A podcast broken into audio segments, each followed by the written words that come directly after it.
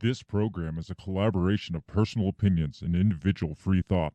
It does not represent the views or narrative of the mainstream corporate media hacks. Viewer discretion is advised.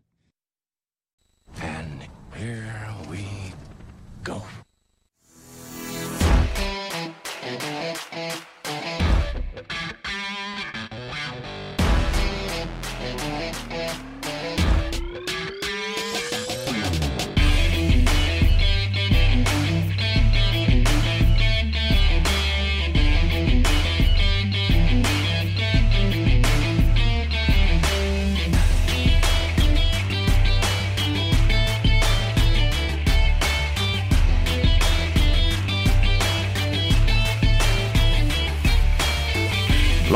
From the bell tower, taking a stand for your rights, your liberties, and all the bullshit in between.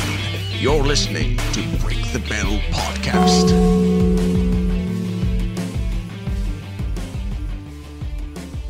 Ladies and gentlemen, boys and girls, welcome to the Break the Bell podcast, the show where we mush your squishy little brains around and uh, stretch it out a little bit and hopefully teach you something. Hello, beautiful bell breakers. And along with that fact, I noticed that we're inverted. Or- what? our why images we- are switched. Why are we switched? I, I don't know. I just thought you were trying to throw me off. Bam. Oh, How about that? Whoa. there. Just like that. Modern technology. We always sit this way on the screen, not because I have to be the first, obviously, but because when I turn and look at you, then it looks Right. like I'm actually looking at Right. you. When it's the other way around, then You're I'm looking looking the other into way, and I'm just like, "So, Bill, I was," and it's just it was awkward because I first when we first started recording, I had him set up that way because we sit that way Right. here, so it just made sense. Yeah. And then as soon as we started recording, I looked at you and I was looking the other way. I was like, okay, that's not going to work. we are here, for the most part, we are here and we are live. Unfortunately, we're not everywhere live that we typically are because, Bill, it happened. We are legit. We hit the big time? We hit the big time. We got the YouTube axe, Yes. and I didn't know it. I didn't check my email. I don't check my email that Right. much as much as I should. So I didn't know it until I went to like set up the live stream, which we live stream on Facebook Live, Twitter Live, and then YouTube Live. Right. And so I clicked on all of them and I hit um, s- like schedule stream, and it's like, eh, sorry, fuck off. Uh, you violated our community standards. You can't live stream or post anything for a week. And I'm like, what did we do? What Right, like yeah, what, right. what did we do more than we've always done? Yeah, It- right. I mean, I'm not saying we've never we don't do anything that should get us the axe, but we've always said this is going to be the one that gets us the Right, axe. yeah. And and um, so I went back searching through the emails because I'm like they had to have emailed. Uh, and, and notified us of this. So this was the email I got. It says our team has reviewed your content. Let me get rid of this logo in front of our face. Like a whole team or just like one our guy? team, our Okay. team of bots, probably Yes. has reviewed your content, and unfortunately, we think it violates our medical misinformation policy.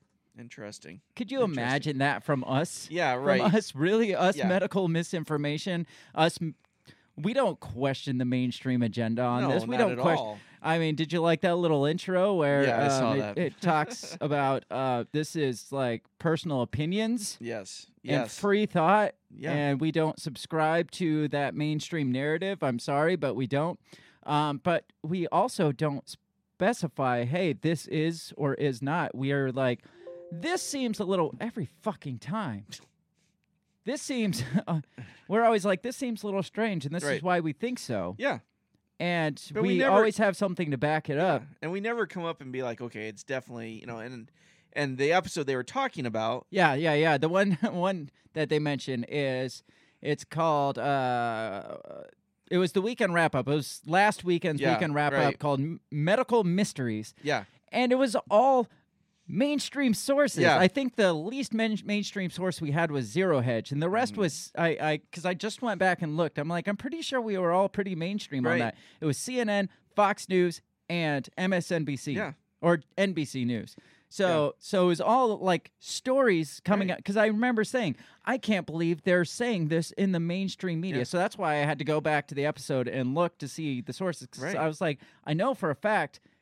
I was shocked that this was coming out of the mainstream. Right, And so for, for them to flag us on that one, which was talking about like the J and J uh, vaccine, Right. uh, kind of getting Yeah. sidelined because of blood clots. Yeah. It talked about um, the hepatitis the hepatitis outbreak in uh, across the world Yeah. and how we were like, well, they're saying it's not because the vaccines, Yeah. but it could be. But it sounds like and we even came Yeah, to we the said it was sounds like it's not from the Yeah. vaccines because the early cases weren't vaccinated Yeah. kids. They're like, you you weren't decisive enough. I, I guess not. And then um, there was the uh, the weird deaths oh in yeah, the Bahamas. right, right, yeah.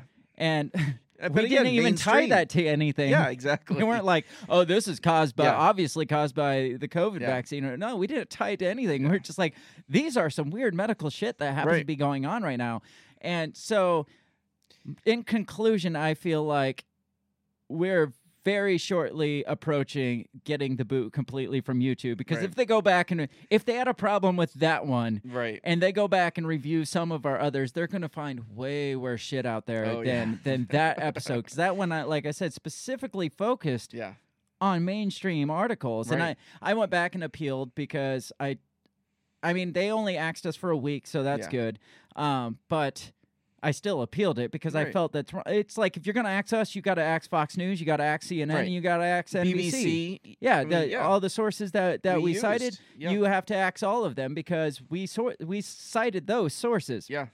So um, I appealed it. I'm sure I'll hear absolutely jack Nothing. shit from Yeah, it. But they're like, it's just a week. Take it. all that to say, we are mostly here. Yes. We will continue to stream wherever we can. Uh, right now, it's uh, Facebook Live and you, uh, Twitter, Twitter. Live. And um, once those get the the boot, which hopefully Twitter never does, Yeah, because Twitter Elon shouldn't. Musk Yeah. is uh, all about free speech. I'm surprised Facebook hasn't already. But I am too, but I, I feel like we are a more legit source of it, like podcast now, because Yes. we got a legit yes. axe. Um, we did get the boot uh, from a Facebook page early on, but that's just Yeah. because we were connected to uh, shitbag Facebook page known as the System Is Down. And he got everybody. That's my brother, so I can call him a shitbag if I want. Um, he got everybody who was connected to him booted across the board. There was probably like a hundred different pages that got booted because he is an asshole like that. So, but this one was legit, legitimately ours. We Yes. own this one, so we got the boot on YouTube for the first Nice. time. It's only been a, almost two years now Yeah. running, so I feel like uh, we're we're making That, that's good. I feel making good waves about that. that, yeah. that we should be. So Absolutely. We're, we try to piss people off. before we get into this show and continue to try to piss people off and continue to push the line and possibly get the axe in other locations, we have to mention our uh, sponsor who promotes us being able to push the line and and be assholes, maybe piss some people off, uh, kind of shake up the the narrative and stuff. And that is Run Your Mouth Coffee. Run Your Mouth Coffee is a coffee company, hence the name Run Your Mouth Coffee. But they also support free speech. They support you be able to come on a show like this or any platform or anywhere and just talk about your opinions. Whether you agree with the mainstream or not, they, they feel like you should be able to voice that without fear of getting axed from major video platforms or major uh, social media platforms. Uh, Run Your Mouth Coffee delivers fresh roasted coffee straight to your door. You can visit them at rymcoffee.com. Tell them we sent you. Um, I mean, we have some clout now, so Right, yeah. because because we're pushing that clearly pushing the lines Way, now. Yes. Um, so tell them that we sent you by using that promo code break the bell. That's all one word, and you'll get ten percent off your purchase plus free shipping. And who doesn't love that? They support Absolutely. free speech. They make delicious coffee, and that's really all you need in Yeah, life so- is those two things. yeah. Drink, drink coffee and be an asshole. yes It's the American way. just don't be a dick. You can be an Yes. asshole, just don't be a dick. Yeah, Those are those uh, two totally different things. there. Absolutely. So Absolutely. Um, that's it. rymcoffee.com. I mean, that's that's a good plug for them because we are fighting against the thing that they fully support Absolutely. is not getting deplatformed for for sane shit. questioning things. Uh, and that's all it is, is questioning. It's not it's not like we are it, we have never come out and been like this is exactly what's Yeah. going on in the world. This is a global conspiracy. Right. This, I mean, we might allude to that, or we Yeah. might be like, "This kind of looks a little weird Yeah. out there. Is it coincidence? I don't know." But for some reason that's a big enough threat. It's dangerous medical misinformation, so we got the boot for it. Dangerous, just dangerous. This week we're not going to talk We, about we're not doctors. Just want to let you know. Yeah, no, not even close. uh, we're not experts. We're not geniuses. We we don't even claim to know what we're talking about. We just find shit and we're like, huh, this is weird. Yeah. Let's talk about this. Here's some information. Think about it. Let us know what you think. But don't worry, this week we're not talking about medical misinformation too much. Not we, we might get there. I'm sure. I'm sure we'll get there somewhere. Uh, but we are talking about something that could be considered like a wild, crazy conspiracy theory. Um, we're going to talk about the impending uh, food crisis, which people are saying, "Oh, it's just this. It's like a perfect storm that's coming together, and Right. it's causing this global food crisis, this food shortage, what have you."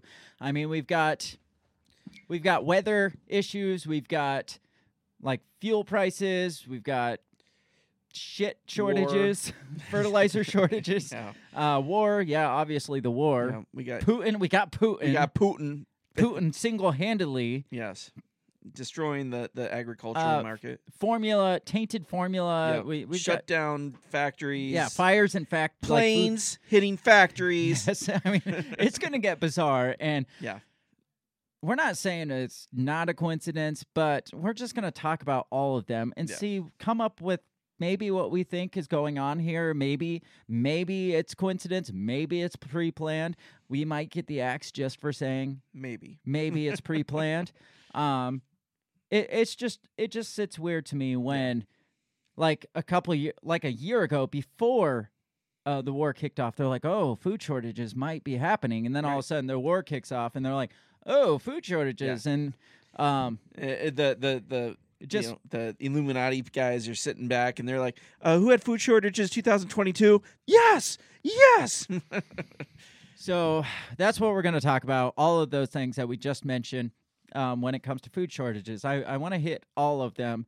Um, we've talked briefly about some of them, but we want to tie it all together, I guess, in a pretty little Yeah. bow because um, it, it seems do. to be the topic of information going around right now is Yeah. food shortages. There's even food riots going on in other countries. Mhm. So so why not talk about it, I guess. I think it's time.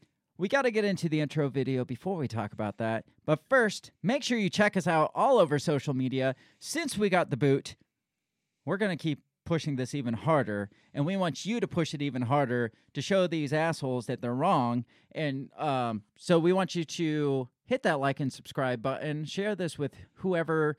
Anybody that you can think that would be interested or should hear this information or would would gain some knowledge from this information, smack that like and share button because that's how you help us out. That's that's our biggest source of support is you guys just sharing this with your friends and family. Absolutely. So do that.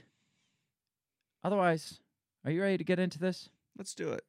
It's gonna be a good one. I have a good feeling about I it. I do too, specifically because YouTube booted us, so we have to be even better now. So Absolutely. uh, we're gonna play this intro video, and when we come back, we're gonna talk about food crisis, shortages, crises, Crises. crisis, Crisi. crisis. It's crisi. Here we go.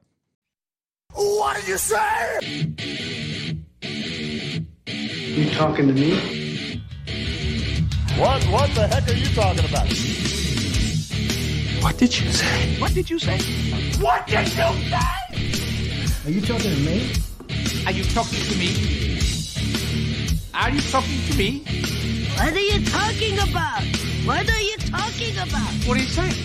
What did you say? Are you talking to me? Well, maybe he was talking to me. What did you say? Talk to me. What in heaven's name are you talking about? Talk to me, talk to me, talk to me, baby. Uh, did you just say? What did you say? You listen to me. Are you talking to me? Are you talking to me? What the hell are you talking about? Who are you talking to?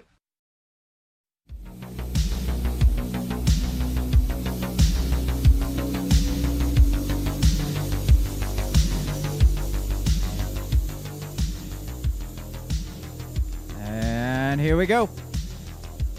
Not on YouTube, but everywhere else.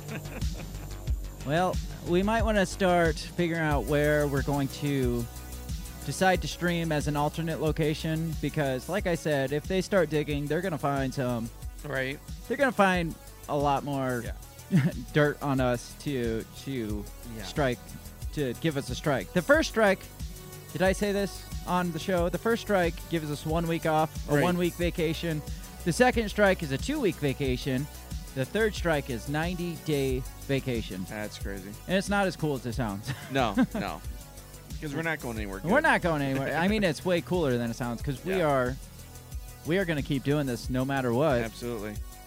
Whether y'all like it or not, we're still here. You're probably like, yes, you're finally. I don't get that pop up YouTube pop up at the top of my screen that says, "Hey, these assholes are streaming again." No, they, they like that. They like it. They do. They Yeah, do. they do. So let's get into this show. When Yeah. we when when back in February, you remember February? I do remember February. Yeah, yes.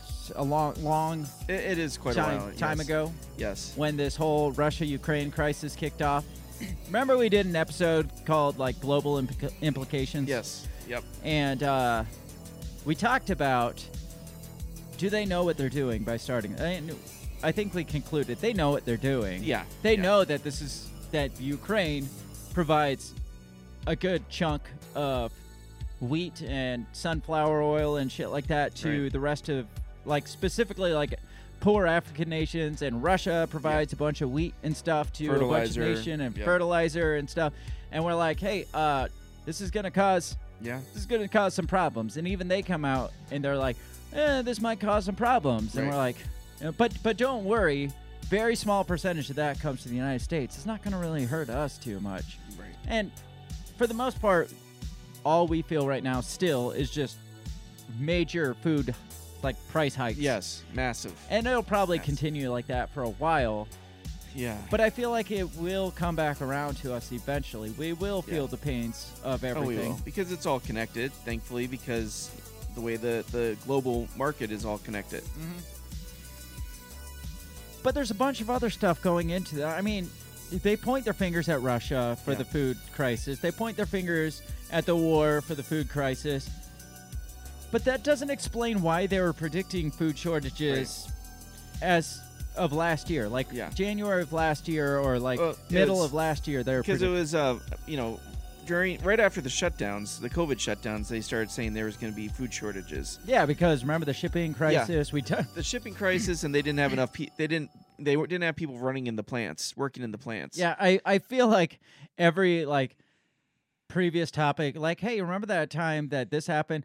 We did a specific Yeah, episode about right, that yeah. because we did like a shipping crisis episode. We did uh, um, a food like the global implication Yeah. on the food supply and fuel Yeah. supply. And, and I remember we did one where you had a video. It was a farmer, and he was talking about um, how they couldn't get parts for like their tractors Mm. because of of the the COVID shutdowns. Yeah, I mean, I don't And so they- remember all this stuff. and so they were concerned about you know being able to, to harvest that that that year, and So so, I mean, you can say all you want that it's Russia, it's the war, it's Putin, it's Right. the war on They've Russia. been saying it's it for years. Yeah, um, it started with the shutdown Mm-hmm. because remember we had to kick back, kickstart back the economy, Yep. and they slowed production, they slowed shipping, they slowed um all this stuff, and then all like the supply routes and stuff. They Yep. laid off all the truckers and Yep. shit, and then all of a sudden they're like. Let's go for it, guys. And it's just like, uh, wait, we don't have Yeah. that stuff. We don't have the supply routes in line anymore. We don't have the, the, the, the shipping Right. in place anymore and every there was the major backup of the shipping and the shipping containers shortage which how do you have like you think Yeah. shipping containers is like a specific amount they Right. they don't go destroy shipping containers Right. Yeah. It's one of those things that you can always have more of. Right. yeah and it's not like the ones that were here three Yeah. years ago two years ago Ooh. disappeared because of right. covid Those are they, those are old old uh, units. We don't need those anymore. Why, let's go ahead and burn those. or they just turned them into tiny homes You yeah, that's what. Yeah, I have, and they're kind of cool. There's one over on uh, 30th Street Southeast. Really? Yeah. Or I want one to turn into a bomb shelter. I to do be too. So, but again, there, there's all this stuff going on. It's um, we talked about all these Yeah. These like things you said, we, previously. we we've done yeah special shows focusing on different parts of it, and and as you said, now it it has become a perfect storm. Which I'm curious, what did they say before that movie Perfect Storm came out? Yeah. What, what was the phrase before perfect a perfect storm? Yes. I, I I don't know, but it's almost like this perfect storm. It almost seems I can't say definitively, but it almost seems like maybe it's not a coincidence. Well, yeah, because uh, again, they've been saying it for years, and it's like it's almost like, no, this will be the year, this will be the year, and they're like, uh, what else can we throw in there to kind of get this thing going? And who's been uh, claiming that food shortages are coming? What what major organization that we've discussed? Uh, yes, our favorite, uh, the WEF. WEF talks about it all the time. Yes. and about um, uh, centralizing resources yep. so that we can share evenly. And and Klaus well, Schwab. I'm sure we'll talk about that. oh, uh, you know we will. later on in the show. So all these small events that lead to this perfect storm include, like I said in the intro, there's there's fires at the food processing plants. We've got tainted formula supplies. Yes. Uh, we've got fuel prices are way up due to inflation, due to fuel shortages. Mhm. The fuel lines here shut down. The fuel lines in Russia cut off from us. You know all those stupid things. Uh, we got poor weather. I, I talked specifically about my personal experience with poor weather when it came to my garden. Yes. How it went from like 20 degrees to like 90 degrees. There was no time Yeah. for like the cold weather planting, like the cool weather Right, plants Yeah. because um, the local shop was like holding back on putting stuff out Right. because like it's too cold, we can't put it Yeah. out yet. And then all of a sudden, the next weekend it was 90 degrees, and it's just Right. like, well, all the hot weather plants are here now, Right. Yeah. and so I I understand the uh, poor weather conditions. Yeah. and who knows, maybe w- A- and- weather manipulation from the government. I'm right. sure, you know, we talked about that before too. Not Yeah. seriously, but you never know. But I- possibly I, had heard the farmers uh, because I go to a rural church and they were talking, you know, how it, it's just been so wet and and so it's been hard for them to get out, and so they were excited. This was like the first week that they Uh, were able to actually very small Out. window to plant. Yeah. Yeah. But now we're pushing it the right, growing season later, the the Yeah. harvest season later, and are we going to get an early Right. cold Or- strike that that Right. that shortens the the harvest season? I I don't know. Who knows? This, Right. this could this could be way worse than it even anybody supposedly is predicting, except for maybe the people that know what is going on. Exactly. We're going to talk about all those things Yes. collectively because they all kind of combine Right. to make this big mess that's impending right now. So, first, I want to pull up this New York Times article because it talks about specifically what they think is fueling the food crisis, the impending food, food crisis that is in the works right now. Okay. So, let me share this, which I don't have pulled up. So, hold on just a second. Uh, and when did this article come out? Uh, this came out April 26th, so a couple weeks ago. So this was leading up, building up to it. So it's almost like a prediction. Um, New York Times: Food, fertilizer, and the future. Ooh, I like how they did the alliteration. You like that? Yes, that's really clever. Triple F's. Yes. Um, this is an opinion piece, so it holds no more weight than us today. So, but still, it digs into some of the shit that we're going to talk about at least. It says, uh, as anyone who drives is aware, gasoline prices are, are up a lot from the, their 2020 low. Not even a lot. Up a lot is quite the understatement because Yes. fuel prices are double what they were in 2020 because they were in like the two dollar, mid Yeah. two dollar level, low two dollars, yeah, I would say low two dollars. probably like two ten around Yeah. here, and you're looking at like four nineteen right now this week. So almost, co- Almost exactly doubled. So to say, hey, it's up a lot, that's that's kind of an understatement. says first, global economic recovery drove oil demand. Then Vladimir Putin's invasion of Ukraine cut into Russia's oil exports. But prices both at the pump and at the well head have stabilized, at least for now. Stabilized really fucking high, but they've stabilized. I mean, Yeah. yeah, they've flattened out. They're not going up anymore, but they're not going Yeah. down either. By historical standards, real gas prices, prices relative to the overall cost of living, aren't that high. It just says we're paying too much for everything. Yeah. Yeah, it's i- if you compare the gas prices compared to what everything else costs, it's not that much higher than typical, but everything costs a lot. Right. The only thing that hasn't gone up that incredibly is our wages. Right. In fact, they're lower than they were in 2006 to 2014. And as of this morning, Texas crude oil was back below $100 a barrel. Thank you. Yeah, while the energy crunch may be a bit less severe than some imagine, there there's a huge crisis in the global food supply. Indeed, over the past year, the surge in wheat price has been much bigger than the surge in oil prices. This hurts here in America, but it hurts much more in poorer nations, where a much larger share of family spending goes to food. What's behind the food crisis? So here we go. Here's the here's their- some of the reasons. Opinion. One piece of the story is obvious. Ukraine is normally a major agriculture exporter. That's what we talked about in that one e- episode um, about how they export to a bunch of the like the poor Right. Countries. Nations. Yeah. Uh, it says, but that's hard to do when Russia is bombarding your railroads and blockading your ports. But there's more to the story. Russia has halted much of its grain, its own grain export, apparently in an attempt to hold down domestic prices. Well, gee, let's see here. You put all these restrictions on them, trying, attempting to drive their freaking Right. prices through the roof, attempting to put the pain on the Russian people so they will overthrow Vladimir Putin, which they said that's not us. That's what they were saying. Right. They were saying, "Hey, uh, we want we." I mean, shit. Um, didn't Biden basically said that he wanted Putin Oh, overthrown? yeah, yeah. He said the the Putin Putin regime can, cannot stand. Yeah. And so we're putting this on this unnecessary pressure on the Russian people instead of the Russian government.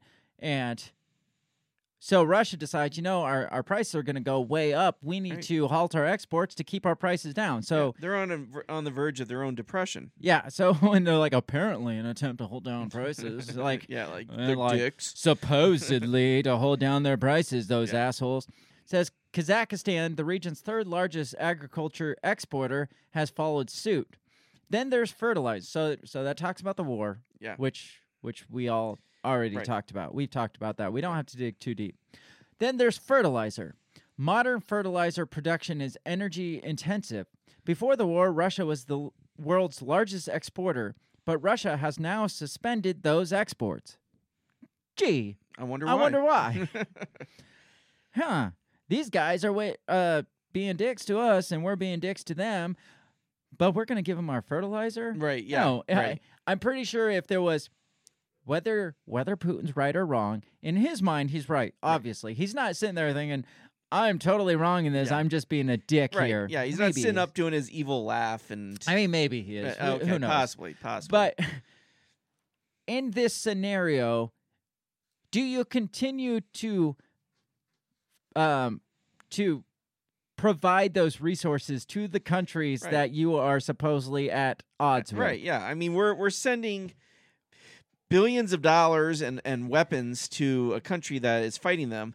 Yeah, why would they be like, "Oh, you guys, all right, well, here's your fertilizer, but, you know, use it wisely." You know, I mean, it's just like, come on. What do you Now make sure you don't feed your troops Yeah. that you're sending. Don't don't use this as an explosives to use against us. Mhm.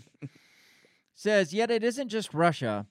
As a new analysis by Chad Brown, fucking Chad, and Yilin Wang of the Peterson Institute for International Economics points out, China is another major fertilizer producer, and they cut off much of their exports last year, again in an attempt to keep domestic prices down. Hmm. What happens when you solely depend on two nations that you're constantly at odds with, Yeah. and then you start threatening those two countries? Yeah. Who do we threaten more than Russia and China? That, that's Who about are- it. Maybe we Iran. at? Can we throw Iran in there? I'm sure I, Iran will but pop what up. does Iran, Iran give us, really? Uh, uh, people to drop bombs on at some point. So I don't know. Uh, let's see. And as they point out, such export bans are, if anything, a bigger issue than the tit for tat tariff hikes of the U.S. China trade war. All of this is causing big problems for agriculture around the world, especially in emerging markets like Brazil. This is bad. It's also an important lesson about the relationship between geopolitics and globalization. No do you know What, do you know what the important lesson is here? don't do it. Don't be so dependent on global markets. Right. Focus more on maybe we should take advice from China and Russia and be like, Mhm. uh, I think we're gonna hold on to some Right. of our own production here. We're gonna we're gonna bring some of our shit back home, Yeah. just in case a war Right. breaks out Yeah. that that we may or may not have instigated. Uh, maybe we should. Be, decide to be more dependent on ourselves as a country Yeah. but you know that's called nationalism Right. And can't we, have that. we can't have nationalism No. because that sounds a lot like nazism Yes. and we can't put the two together Nazism. yeah. National Socialist Party. So uh, the word national is in there. So Yes. we can't be nationalist. We can't be so self dependent because that's selfish. Right. We got to share with the rest of the world. Yes. Uh, and we got to depend on them to share back with Right. us. And if they don't, then that then we're really hurts us. Again, it's not us that are getting hit the hardest, but Yeah. but it's probably our policies towards those countries which are causing them to shut their doors, which is hurting the rest of the world. Absolutely. because it's not the poor African nations that are pissing off Russians Right. Yeah. and it- making them say, you know, our prices are way up, so we gotta we gotta Yeah. tone down this freaking exporting. It it's directly NATO, it's the EU, it's the United States, it's, all it's Britain, us people absolutely. that aren't as affected by it. says many people I think imagine that globalization is a fairly recent development. Economic historians know, however, that surprisingly integrated world economy emerged between 1870 and 1913 and made possible by the advanced technology of time, which was steamships, railroads, and telegraphs. In the early 20th century, Britons were already dining on Canadian wheat. Blah, blah, blah. Who cares? Who cares Right. about this shit? Yeah. It says then geopolitics, wars, the rise of totalitarianism and protectionism killed off much of this first wave of globalization. Trade revived only with the post war establishment of the Pax Americana, and it took around 40 years to restore world trade to 1913 levels. Apparently, we didn't learn our lesson Right. after World War One. When As we countries were like, don't. countries were like, "Well, fuck you. Uh, we're not going to give you our shit if you're going to go to war with us." Or, "Uh, we're at war. We should probably start hoarding Yeah. our own resource." It's like a, it's like a, a prepper. Yeah. Right. It's like, well, we see this coming, so no, we're not. We're we're going to start stocking up our own shit, and we're not. No, we're not going to give Right. our our canned food out to people that just because they're not. you just know? because you, you feel like we need to use our goodwill, it's like uh, we need to take care of our, our people first. Right. A lesson that the United States doesn't seem to have learned. No, they have not watched A Bug's Life. No, They have not, not. watched the freaking uh uh The grasshoppers. yeah, the grasshoppers yes. and the ants. It's a I mean, this is a, a tale that should be just like instilled into economic Right. Yeah. policy. They- they should a bug's sh- life. Show it in economic classes. Which that actually came from the old book or tale. Yeah, the I remember Ant that. the grasshopper or Yeah, something yeah, like that. It's about the same story, Yeah. but it's just one They ant just- and one grasshopper. they just took it up a couple notches. Yes. Says what is true is that the first wave of globalization was relatively simple and largely an exchange of advanced uh, economy manufactured goods for primary products like, well, wheat. The complex value chain that characterized the modern world economy in in which, for example, cars made in wealthy nations include chips from Japan and wiring harnesses from Mexico and Ukraine, is indeed a largely post 1990 development. Well, no shit made possible to a large extent by containerization and modern information technology has pushed world trade to new heights. It's basically saying uh this is talking about how we got to kind of save globalization by like stopping the wars and stuff.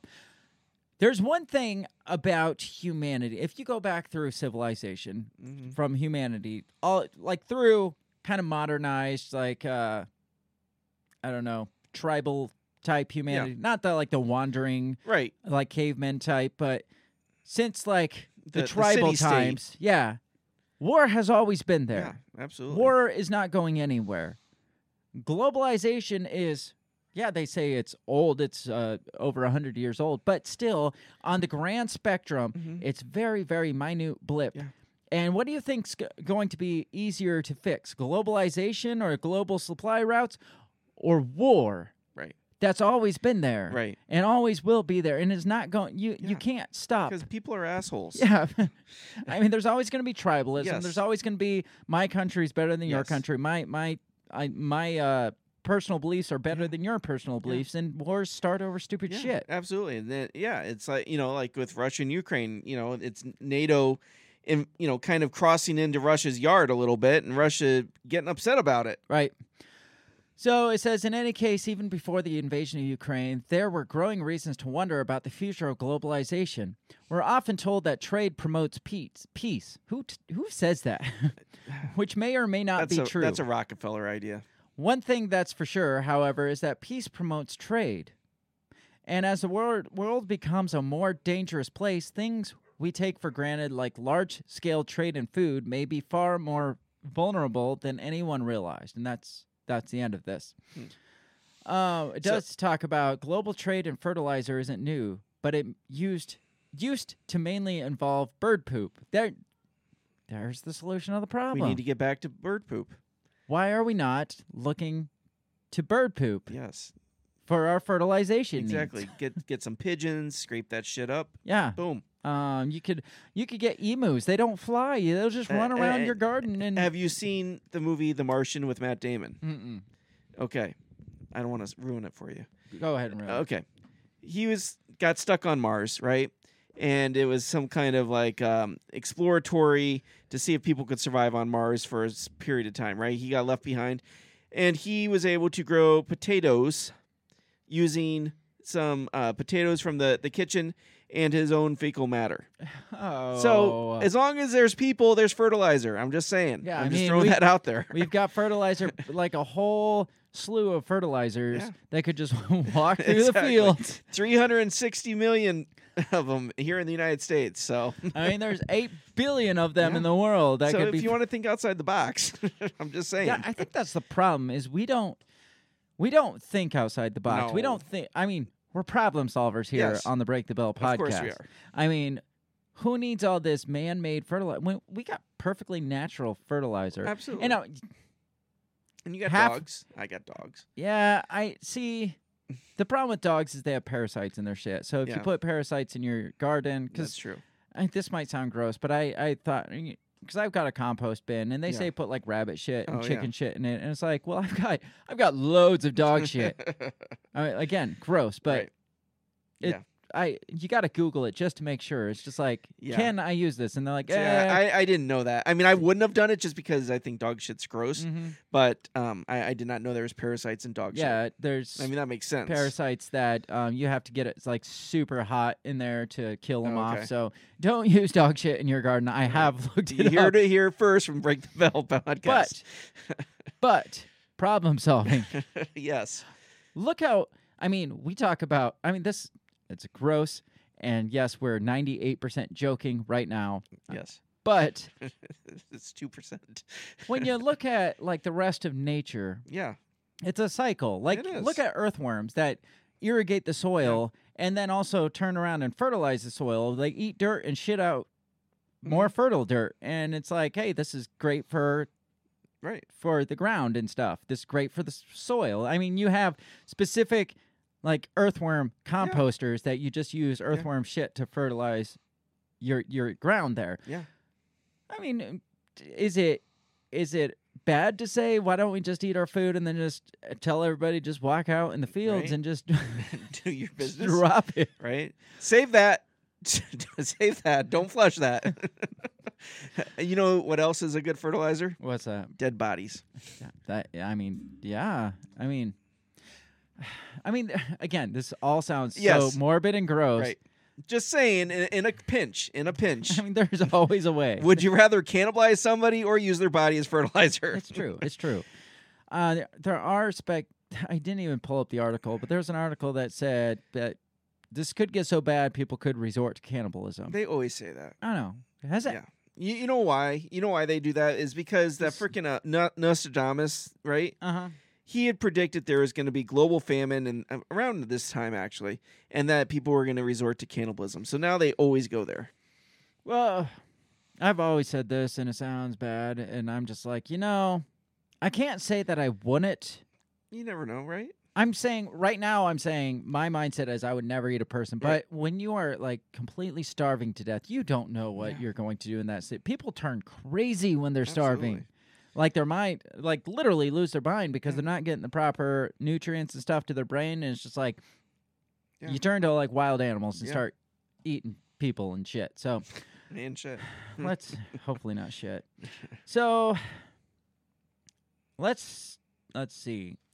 Again, it it right now it's hitting Africa the hardest Yeah. because like they were saying the poorer countries Right. are going to be the most affected because like we may pay a quarter of our paycheck or less 10% of our paycheck for our food budget they're ta paying like 75% of their paycheck for their food budget so when food prices go up that cuts out a lot Yeah. of things And their primary um, produ- or um, people, you know, people that trade to them is Russia, Russia, Ukraine. Ukraine, and China. yes And so the fact that they are withholding is making things more difficult. And I believe there's been riots breaking out in Africa, right? at least in Iran, and I know they're speculating that will happen in Africa. So, just briefly, this this article is from hrw.org. It says in Nairobi, it says Russia's invasion of Ukraine has worsened the food security crisis in African countries. Human Rights Watch said today. Many countries in East, West, Middle, and Southern Africa, so all of Africa, No, except Oh, for North. except North. They didn't Not say North. My bad. Yes. My apologies. Nor- North has their own problems.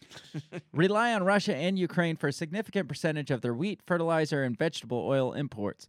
But the war disrupts global commodity markets and trade flows to Africa, increasing already high food prices in the region. Even countries that import little from the two countries are indirectly impacted from the higher world prices for key commodities.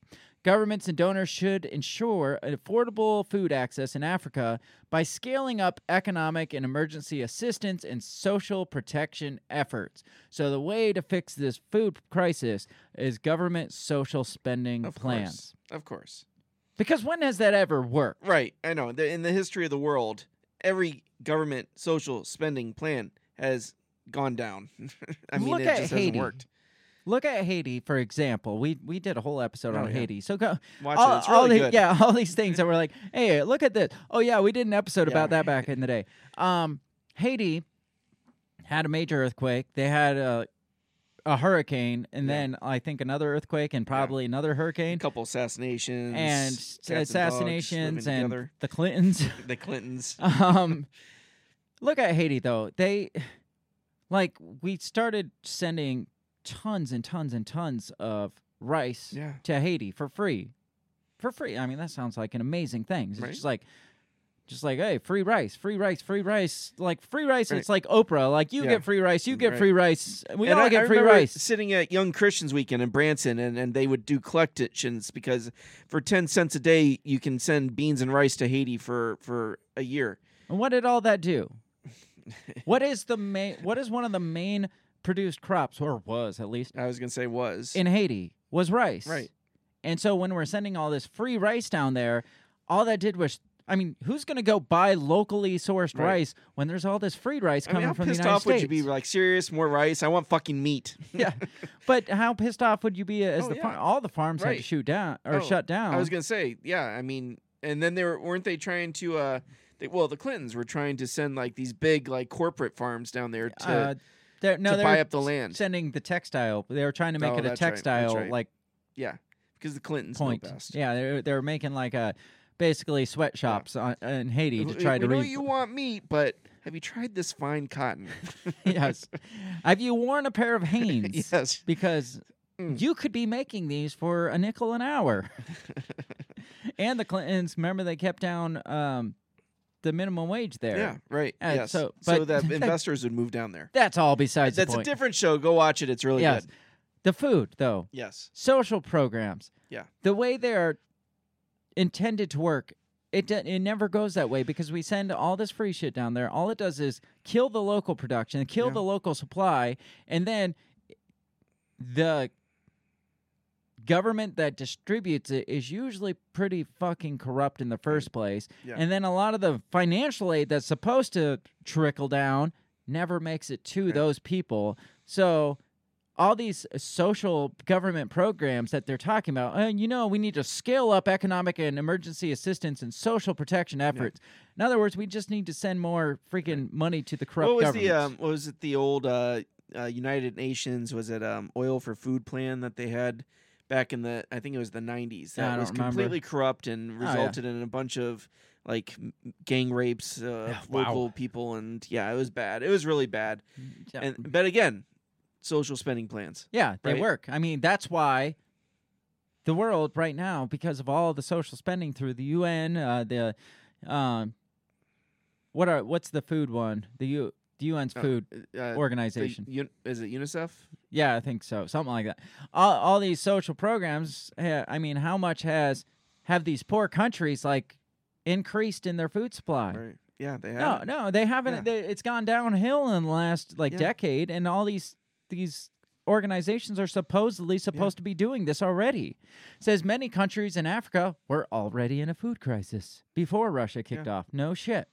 Rising prices are compounding the plight of millions of people thrown into poverty by the COVID 19 pandemic. You know, that thing where the whole world decided to shut everything down and say, hey, it's for your safety. Right. Hey, it, it's to keep people alive, but instead we're going to starve people. Right. Yeah. Because if you starve Africans, there's less people to transmit COVID.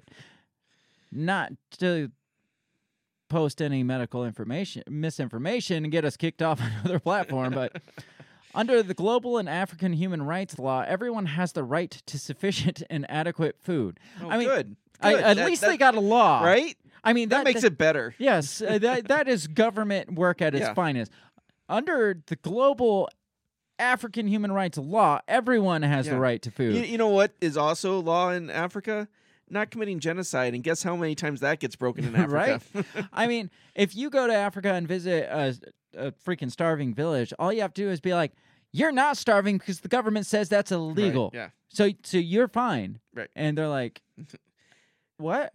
Freaking white people. Right. to protect this right, governments are obligated to enact policies and initiate programs to ensure everyone can afford safe and nutritious food. Social protection systems that implement the right to social security for all can be key instruments for realizing the right to food. When was this African human rights law enacted? I Right. wonder. I, I'm going to click on this to see if it says, if it has a date on it. Uh, uh, come on, come on, come on. Long table of contents. At least they hit all the fine points. I don't see a date, but I, I would love to know when this was enacted because Yeah. And what and I want to know how much of a difference has this actually made It because was, it was probably mid '80s when Bono got everybody together and sang "We Are the World." They're probably like, you know what, we need a law for that. did Bono do that or was it Michael Jackson? Wasn't it Michael was Bono. wasn't Michael Jackson in that too though? Yeah. Oh yeah. Well, yeah, because they had Lionel Richie and Stevie Wonder. Yeah, and and uh, and- Lauper, Cyndi yeah, Lauper, Cyndi Lauper. Yes. and yeah. she did horrible. Yes. We're getting off track. so, obviously, Africa's getting hit hard through Right, this. We right. got COVID shutdowns, and then we got the war. And I actually saw a post. I think it was from. I was from one of the the mainstream sources, and it was like, um, this isn't going to hit home. This isn't really going to affect us in the United States because we don't really import or- too much from Russia and Ukraine. Right. So it's real. We're not going to see food crises here. And one of those art- like one of those last two articles specifically said, even if even countries that aren't directly getting Right. Will be affected. imports, they'll be indirectly affected because other freaking countries that export have to pick up the slack from those. And, And a lot of those the price. yeah, and so we're gonna see the the price go up again. Um, it's not gonna we're not gonna feel like the starve the like the starvation Right. from it right away, Yeah. But, But you- eventually it will get here if it and- lasts and long you're gonna, enough. You know, in, in a area where we're already feeling massive inflation, food prices are going to go up a Yeah. lot more than they already have. Yeah, yeah, maybe. So so what do you think so far? Do you think so? We've got the fertilizer, which we Yeah. we came up with a solution for that. yes, yes. That that one was easy. I mean, I, I don't know what they're doing up there on like the global government organizations if if they can't come up with a solution. We came up what thirty seconds we I know. came up with that exactly. one. Um, then we've got the Russia Ukraine war. I mean, Yeah. I guess we could just stop the war. In China, right? I mean, that'd be easy enough, I mean, wouldn't that be simple enough? Just well, if you stop fun, if we stop funding Ukraine, the war will end really fast. Right? That's true. not you know, and I like that idea because that's a win-win for us. I mean, it maybe not be so good for Ukraine, no, no. but the war will be over pretty War will be quickly if we stop sending eighty Exactly. billion dollars to Ukraine. wow, that that is the asshole um, first world solution right Yeah, there. exactly.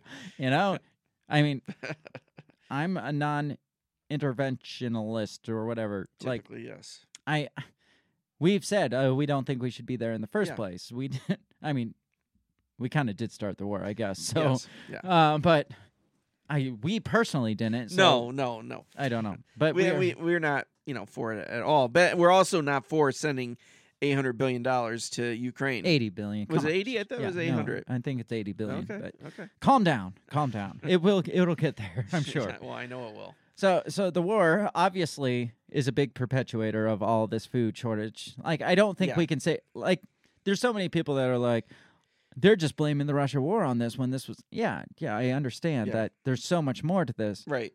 but clearly the war It's does have it is a major factor Yeah. in this, and when there's so many when this is such a big issue such as a global food crisis Yeah.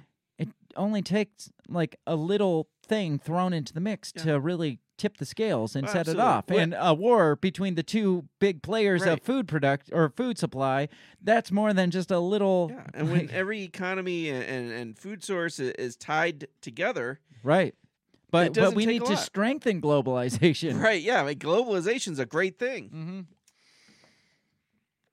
How's you again? Sorry. God damn. Keep thinking dogs are coming through the walls.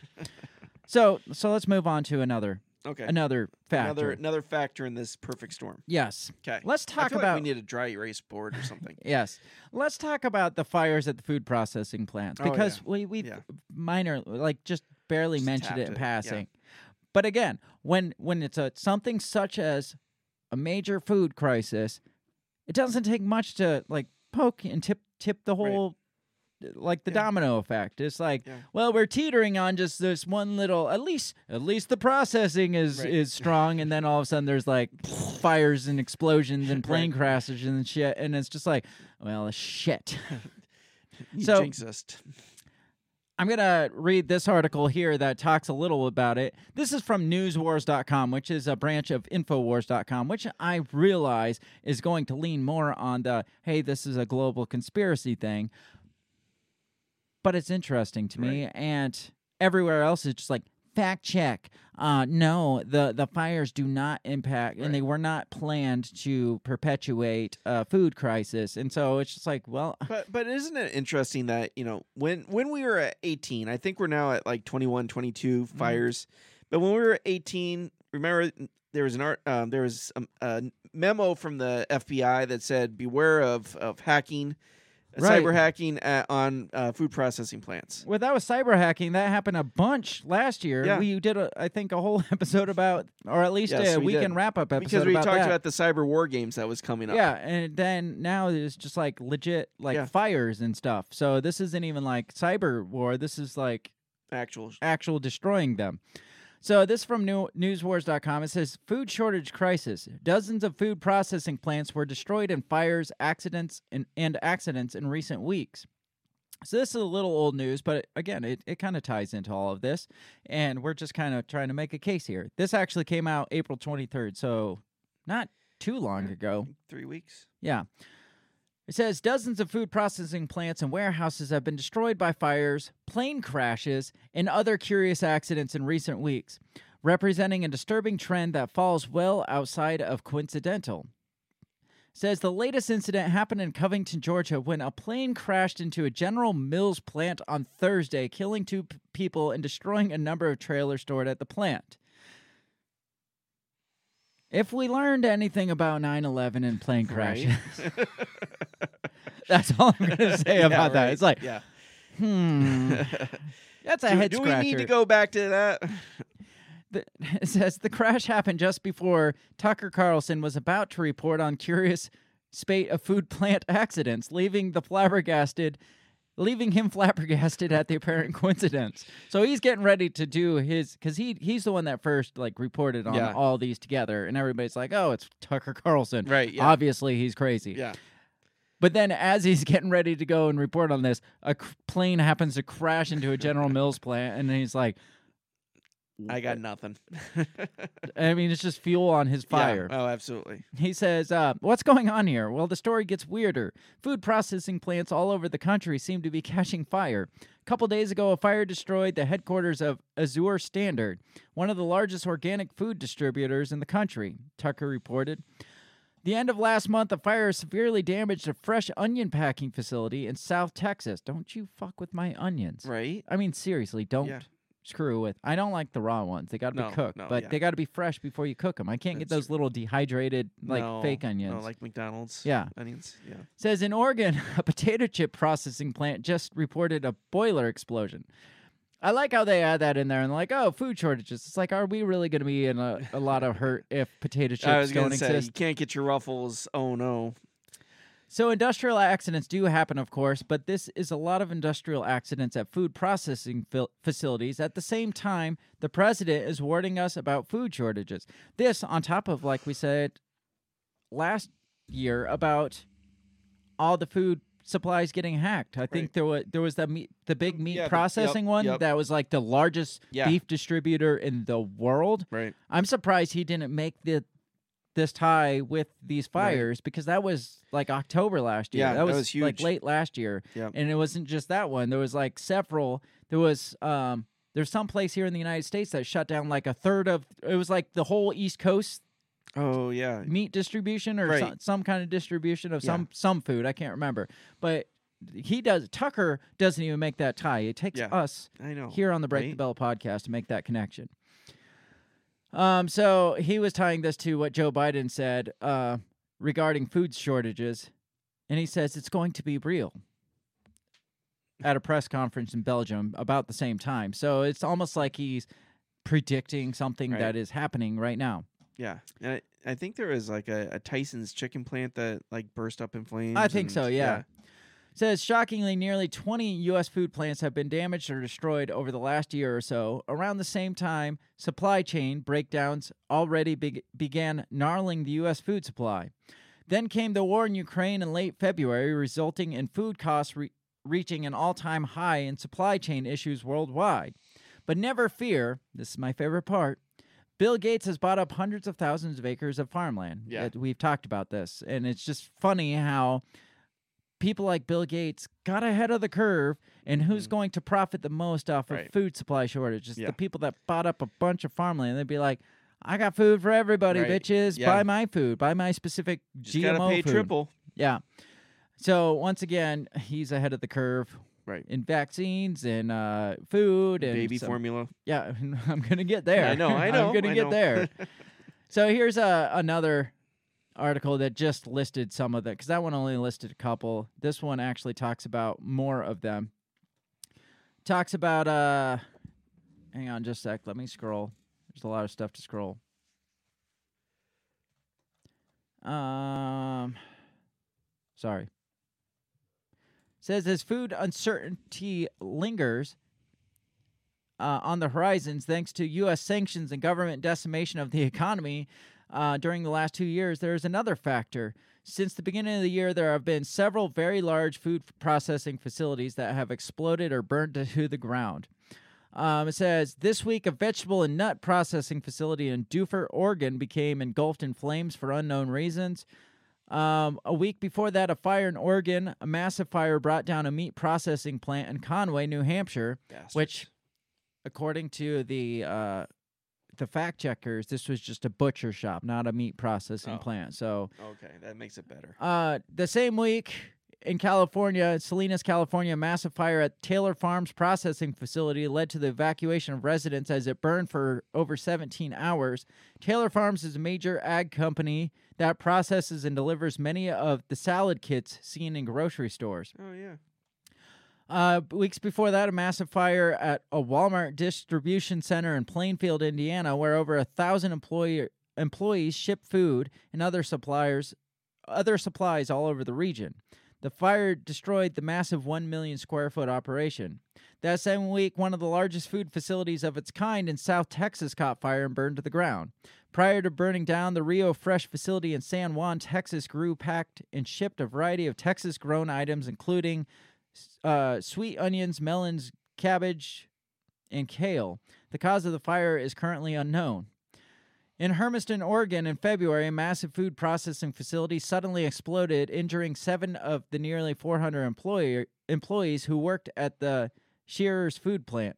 According to reports, the cause of the explosion, which originated near a boiler, is still under investigation. Wait, when, when did this article come out? Um, um, April 21st. So, So you would think they'd have answers by now. yeah, But my, my curiosity is okay, uh, boiler mishap, boiler mishap. Could boilers not be hacked and cause uh, maybe like overloads, uh, overloads? yeah, exactly. Right. You, you, I mean, w- we may never know. We probably will never know. Says it's not only food production and distribution plants either. In Maricopa, Arizona, in March, a massive fire wiped out Maricopa Food Pantry, which distributes food to the less fortunate. More than 50,000 pounds of food was destroyed by the blaze. Damn. The fact is that since last year, more than a dozen of these fires and explosions have taken place, which we know now it's about 20, 21, somewhere up there. Again, this is like Tucker Carlson and InfoWars. And so, I mean, yes, it's a little, it, it might be like sensationalized to Right. make a point to like talk shit to the government. But Right. I mean, But- what's your, what's your thought on it, I Well, guess? but yeah, it, it may seem like that, but again, as we were saying, it doesn't take much to throw things in chaos, Mm. right? So on top of everything that's going on overseas, now you have twenty some food processing plants that have gone up, right? And that's going to create a huge problem with food. Again, potato chips not particularly something I'm worried about, but meat processing plants, chicken, salad kits. Yes, I admit it. I like the salad kits. Yeah, that's going to cause a too. problem. I mean, who wants to go pull your own lettuce off no, a freaking nobody head? does that anymore. I mean, but then it also said there was like yeah, the um, kale. kale and lettuce and Yeah. cabbage distribution So, center. so you was- can't say maybe, maybe, There's a war on salad. or maybe it's the junk food people are fighting the health food It's big- people. it's big junk food. yes, it It is. is big junk food. It's like, oh, Yes. you came after our potato chips. We're taking your kale. It's like all these people are coming out and saying, "Hey, eat more natural." Right. Like the Jay Gulanellos of the world that we had on a few Yeah. about a couple months ago that are saying, "Hey, stop eating processed food," and those junk food producers are like, "Fuck you! We're Yeah. gonna burn down your lettuce Exactly. and your prepackaged lettuce, Yes, all the lettuces." And then the lettuce people are like, we're taking your Oreos. oh yeah, because no, no, no, that was just somebody. yeah, that was just Um, joking around. Somebody said, "If if Oreo factory burns down, I'm done." or yeah, something. yeah, So so Snopes came out and said uh, this is wrong. of course. Yeah, because it says in the claim is an abnormal number of fires have occurred at food processing plants in 2022. And they're like, no, that seems normal. The rating is false. That's exactly what they say because it says the claim of a new trend of fires um, This is the does not hold trend. up to scrutiny. Almost all the fires on the list on like meme lists uh, involved explainable causes. well, last I saw, they were all unexplained. and we found no examples of suspected arson. Well, if there is unknown circumstances, then you're not going to find examples of arson Right. because they don't know. yeah. One of the included examples involved an abandoned building, while another involved a butcher shop, not a large food processing facility. Most importantly, this trend isn't new. When we search for news stories or news stories about fires at food processing plants in 21, 20, and 2019, we found that such fires are relatively commonplace and there has not been any conspiracy worthy So, upticks. so i- has this become like the violence on Asians, right? Where it's like a couple incidents happen and everybody's blown it way out of proportion. Yeah, uh, I mean it's not new. I mean there's just fires all over the Right. country on food processing. But again, whether it's a real conspiracy like hey, there's a food crisis, food shortage coming, and coincidentally all these things are burning down or whether it's just something that just occurs from year to year of and they're like I said blowing it out of proportion. Either way, when there's a food shortage, this can't be good. Right. It doesn't look good. It does. It does doesn't bode well with Yeah. with the current situation we have going on now because that's just going to hike prices. It's like it's kind of like when Biden shut down the oil supply here in the United States, and then all of a sudden Russia cut off oil supplies, or we cut off our trade with oil to Russia. Yeah. Oil prices tend to go up when Right. supplies go down. Um, food supply goes down a little bit. Prices are already hiking up. Right. It just hikes them up a little bit further. Yeah. Uh, and you know, one of the things I, I've been noticing a lot. I eat a lot of eggs. I like eggs. I love eggs. um, but the the price of eggs has gone way up, and a lot of it is because of a um a bird flu. Of outbreak. course, avian flu. Yes. Of yeah. course, there's bird flu too. We got to throw that in the mix. I didn't even Yeah. take it in that into consideration. The avian flu that's causing egg shortage. Yeah. Coincidence or is it like a, a Right. Chinese uh, bioweapons? They're like, we're gonna fuck with their eggs. Let's take out the like, chickens. We tried taking them out with COVID, and that didn't work. So let's take out their egg supplies. That's just low. a lot of men across the United States are going to be really pissed off, like super pissed if we take their eggs. Right. I'm not saying that specifically men, but it seems like men are like they're bacon and egg yeah. type. Yeah. Like women are like, let's have avocado toast, and men are like, fuck it, give me some bacon and Yeah. eggs. I don't care about my cholesterol. Just shove it all in there. Use extra bacon oil. Yes, that's what I do. Like, Yeah. what do you need? Who's cooking eggs in like coconut oil? Oh, when no. I mean, you No, got that's not eggs. I mean, we talk about food crisis and stuff. You got natural bacon grease right there. You Yeah. can you can fry your eggs up in. Yes, Absolutely. and then it goes right through right through the arteries. Absolutely. Just just get But, in you there know, nice I, and I deep. would rather die of heart disease than starvation, though. that is true too. Yeah. I mean that's an American thing there. Absolutely. I mean that's. but I'd rather I'd rather go out a cou- ten years early eating food I like than Absolutely. Going out. Who wants to live at 110 eating kale? Ugh, God. Right? That just sounds like hell. Well, it sounds like we're not going to get too much kale if Well, there's a kale true. shortage So- going on. Spoke too soon. We've got other unrelated quote unquote problems that are caused like really kind of tying into this food food shortage. One that I really want to hit on is the the formula thing that's going on because this has kind of been a major major thing that's Yeah. going on right now currently. So all this other stuff has kind of been building up till now. Like the the food plant fires and stuff, those were what a month ago. Yeah. Um, what was the other shit we talked about? Oh, the weather's just always Oh, a yeah, problem. right, yeah. the war's just been going on Yeah. for uh, two Uh, months unless now. the government is is manipulating the weather, which we cannot say for sure. No, but climate change. I'm Yeah. sure they're throwing that on Oh, climate I'm sure, change. yes. Um, climate change is. Uh, I I actually saw several articles that said climate change is like also affecting the current food crisis that's impending right now. Sure. We are due for a break. Can you believe that? It is No. time for a break. And when we come back, we're going to talk. We still got to talk about the baby formula. We still got to talk about um, a few other things. I can't remember specifically what. Let's see. Uh, the UN's predicting civil unrest because of all Oh, this. of course. We got to talk about Bill Gates and his bio milk, his man titty milk. Yes. Uh, we've got to talk about. I mean, I'm sure the WEF will come up. I'm I, sure. I was gonna say It we got to. to we got to get a little Klaus in there. Yes. So we're gonna take a break. We're gonna take four or five minutes and refresh our coffee, our waters, whatever, whatever you're drinking this time of night. Refresh your beer, it. your your your whiskey, your freaking cocktails. I I don't know. Just go refresh it. And uh, when we come back, we're gonna continue to talk about what we think about this impending food crisis. So we're gonna take a couple minutes, and I guess we will be right back. Goodbye.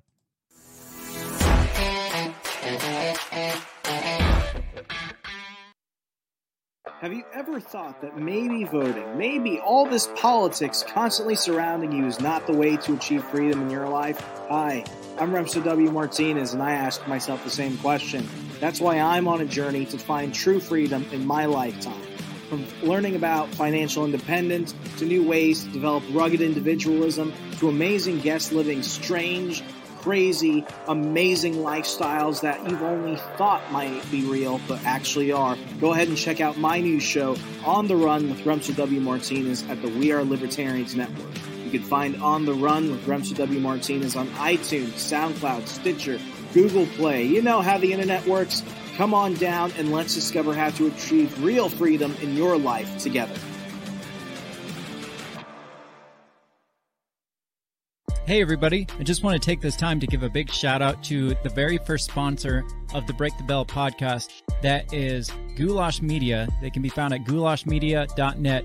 Uh, Goulash Media specializes in graphic design, web design, audio recordings, video work, wedding videos, uh, music videos, even political campaign videos. Uh, Goulash Me- Media caters to the little guy with the big vision. You can check them out at goulashmedia.net. That's G O U L A S H media.net.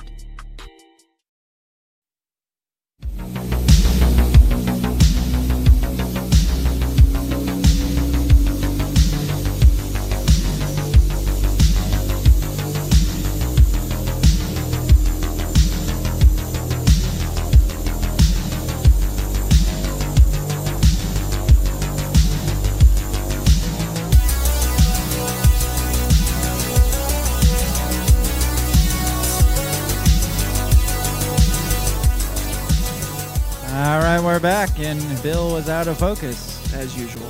I like clicked on the thing to bring us both up, and I was like, "Where, where are you?" so, all I could see was the wall. I was like, uh, "You're right there, but you're." Oh, the camera turned somehow. So we're not professionals, and there it went. I told Yep, you. You're right. I you told called you. that one perfect. Yes. We have less less live participants tonight, and I have a feeling it's because we got booted from YouTube, which Yeah. is one of our primary streaming sources. But that's all right. We're gonna keep pushing. That's right. Um, we're talking about food shortage, or food Yeah. crisis, food, just food, Yeah. lack of food, Lack up thereof. starvation, Production. famine, Yes. Riots. riots. So, first of all, what's your thought about? Um, because we briefly mentioned government. We we got into like government involvement. Right. The social programs. Yeah, Yeah. any form of government involvement. Right. Because like, if if you take this like you look back in bi- biblical times, Right. like they predicted like like Joseph, the time of Joseph. Right. You remember Joseph? Oh, yeah, Like yeah. many colored coat Right. and stuff. Technicolor Dreamcoat. Yeah, yeah, that that guy. But he like in his wisdom, God told him or whatever that hey, there's gonna be a famine. Right. So everybody brought all their food together and they collected it and they put it in the store and then they social programs handed distributed it all out Sure. and people survived. I mean, yeah, the the Hebrews were cast into slavery from the Egyptians after Right. that point, but and they were brutally treated and forced to build like the pyramids and shit. But everybody got to eat. but everybody got to eat. So, I mean, a lot of people are like, well, look, look at the Bible, for example. It was like socialism in the Bible, Right. and a lot of socialism. Yeah. So, I guess, what's your opinion of social social programs? Then? I, I, again, I, I would ask that you, you show me, you know, an area where it, it worked good, where you know everybody was get, able to eat. You know, I mean, Right.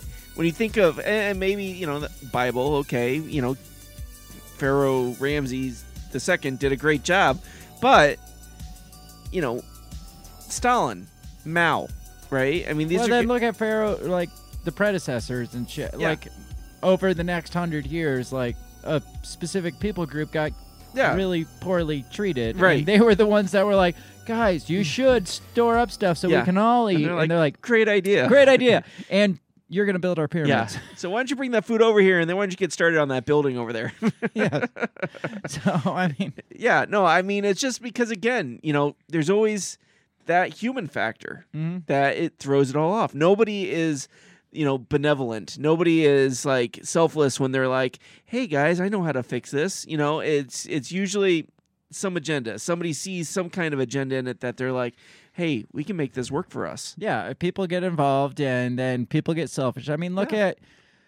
I mean, look at just about any communist country. Mhm. Like, look at Cuba, for example. I, I don't know how Cuba is now, but I've been to Cuba, and if you drive through the majority of Cuba back in the early 2000s, maybe it's maybe it's thriving now since Right. Obama kind of opened up trade with Cuba again, didn't he?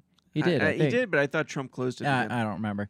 But if you drive through like the majority of Cuba, it's just like rundown shacks and Right. shit because of communism. Right. And then you get like you drive to this one section where it's like the government people and they're all like living like the high life and, and Right. stuff and it's just like what Yeah. happened to like yeah. you know everybody like gets the equal We're share here. together. Yeah. and that's the thing. It's like you know, it looks great on paper, Right. but then when you get people involved, it's like you know, there's always somebody who has to be above everybody else. I had this uh, teacher in high school, and um, I don't have good thoughts about him now because he's in jail, I think, for sleeping with a student. Oh, Um, but interesting. back in the day, the one thing I remember he said is commun- communism looks great on paper until you get people involved.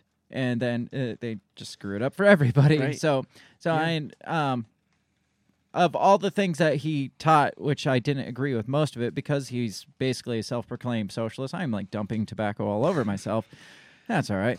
Um, but that part stuck out to me was to like pe- the people factor kind of Mm. Right. ruins that whole Yeah. um, utilitarian aspect of it, Right. and especially when it comes to a country like this where we were created on individual rights, Mhm. and like somebody is always going to be. It doesn't matter if it's capitalism or if it's socialism, if it's communism. There's always going to be a people group Right. that is undermined in some Yeah. some way. Um, I I don't know where I'm going with yeah, this, but no, but I, but I see what you're saying. And, you know, like you were talking about with with the Hebrew, you know, being forced to, into slavery by the Egyptians. You know, that was. There's always going to be somebody who is the underclass, Mhm. right? And because there's always got to be somebody that sits above it all. You know, that was one of the things. You know, um, you ever watch the movie The Beach with Leonardo DiCaprio? no. Okay, so basically they're they find this they're looking for this this beach which is supposed to be paradise on earth, right? They find a secret map. They find this place and it, there's like this little society that's running on the beach ran by this lady Okay. and it's supposed to be like utopia, right? Well, but then they get there and then all of a sudden there's like some some ego going on like who's the better hunter you know Mhm. who's the better fisherman and Right. then and then this guy gets attacked by a shark and and and they don't want it, it to take him to the hospital because they don't want anybody to know about their little place so they just like leave him there Sure. and he's like screaming and and and, and his screaming is interrupting their peace so someone has to go kill him be, so that they can have peace and hey, this, is supposed to be a peaceful this is society. What- paradise. what, are right? you doing? exactly. We want Why are you screaming? That guy reminds us this isn't paradise, so we Mm. got to kill him so we can have our paradise. You know, so it's that kind of thinking. And if you go back to like socialism examples in the Bible, this like Jesus was a socialist. He said, "Take care of the needy and the poor." That was at an individual Right. level. That was exactly. We saw took it upon ourselves as people to take care of Right. other people. It wasn't, "Hey, we're going to just give the government some money and the government will dish it out and Yeah. take care of us." We while we sit on our ass and feel good about ourselves. Right. No, it's you going out and doing the work yourself. So, um I mean, Yeah. I, I don't really know No, how this I- applies, but, but- it well, applies but- somehow. But it, but it, but it does. I mean, and, and Uh, you know, giving on a, a personal level level, right, is, is one thing, but being forced to give on a government level is a totally to different. things that you may or may not even agree with. Right, right, absolutely, So- absolutely. Let Let's keep moving though, because I want to talk about a couple unrelated problems. They're just these coincidental issues that are unrelated, that kind of supposedly tech, quote unquote, unrelated, that tie back into this food crisis that we're that's That's impending, pending. looming. looming. There you go. Yes, like Uh, the one I want to talk about now is uh, the the baby formula stuff Mm. because this one I kept seeing headlines for, it, but I don't have kids that age now, Right. so me and my selfishness is like, yeah, it's, who cares? no, I just didn't. I kind of spent. I didn't really get into too much news last Yeah. week, um, so sometimes I just need a break from it all. But I kept seeing the headlines pop up. Yeah. So then, um, once more stuff about food crisis kept popping up, I was Mhm. just like, baby formula, tie that in too. It, Yeah. it, it all applies. So this is from Vogue, which is a reputable source, obviously. Absolutely. It says, "What's going on with the U.S. baby baby formula shortage?" So let's see what's going on, Bill. Yes. That is a nice Mm, bottle of baby formula. that looks like some some good yumming stuff right there. Gross. As a, so, this this starts off great. You ready Okay. for this? Yeah, lay it on me. As a pro-choice activist around the country, Mm. as pro-choice activists around the country protest the potential end of Roe v. Wade, a different kind of family health crisis is affecting the parents and infants of young children. Why? How does that apply I know. at all. Right, I know. Like why? Like let's throw this part, this non-related You know, if there was less babies, we wouldn't need as much baby formula. I mean that that is a good point. Salute Planned Parenthood solving the baby formula Yes. crisis for everybody. Good God, I'm sure that will pop up too. Um, it's Bill Gates and his vaccine. How um we how do we fix overpopulation with vaccines? How do we fix baby formula shortage with abortions? Obviously. A nationwide formula shortage has left millions of babies across the U.S. without access to their main form of sustenance. Most formula fed babies depend on formula until they're at least a year old and their digestive systems are ready to switch to solid isn't foods. isn't a baby's main form of sustenance their mom? No.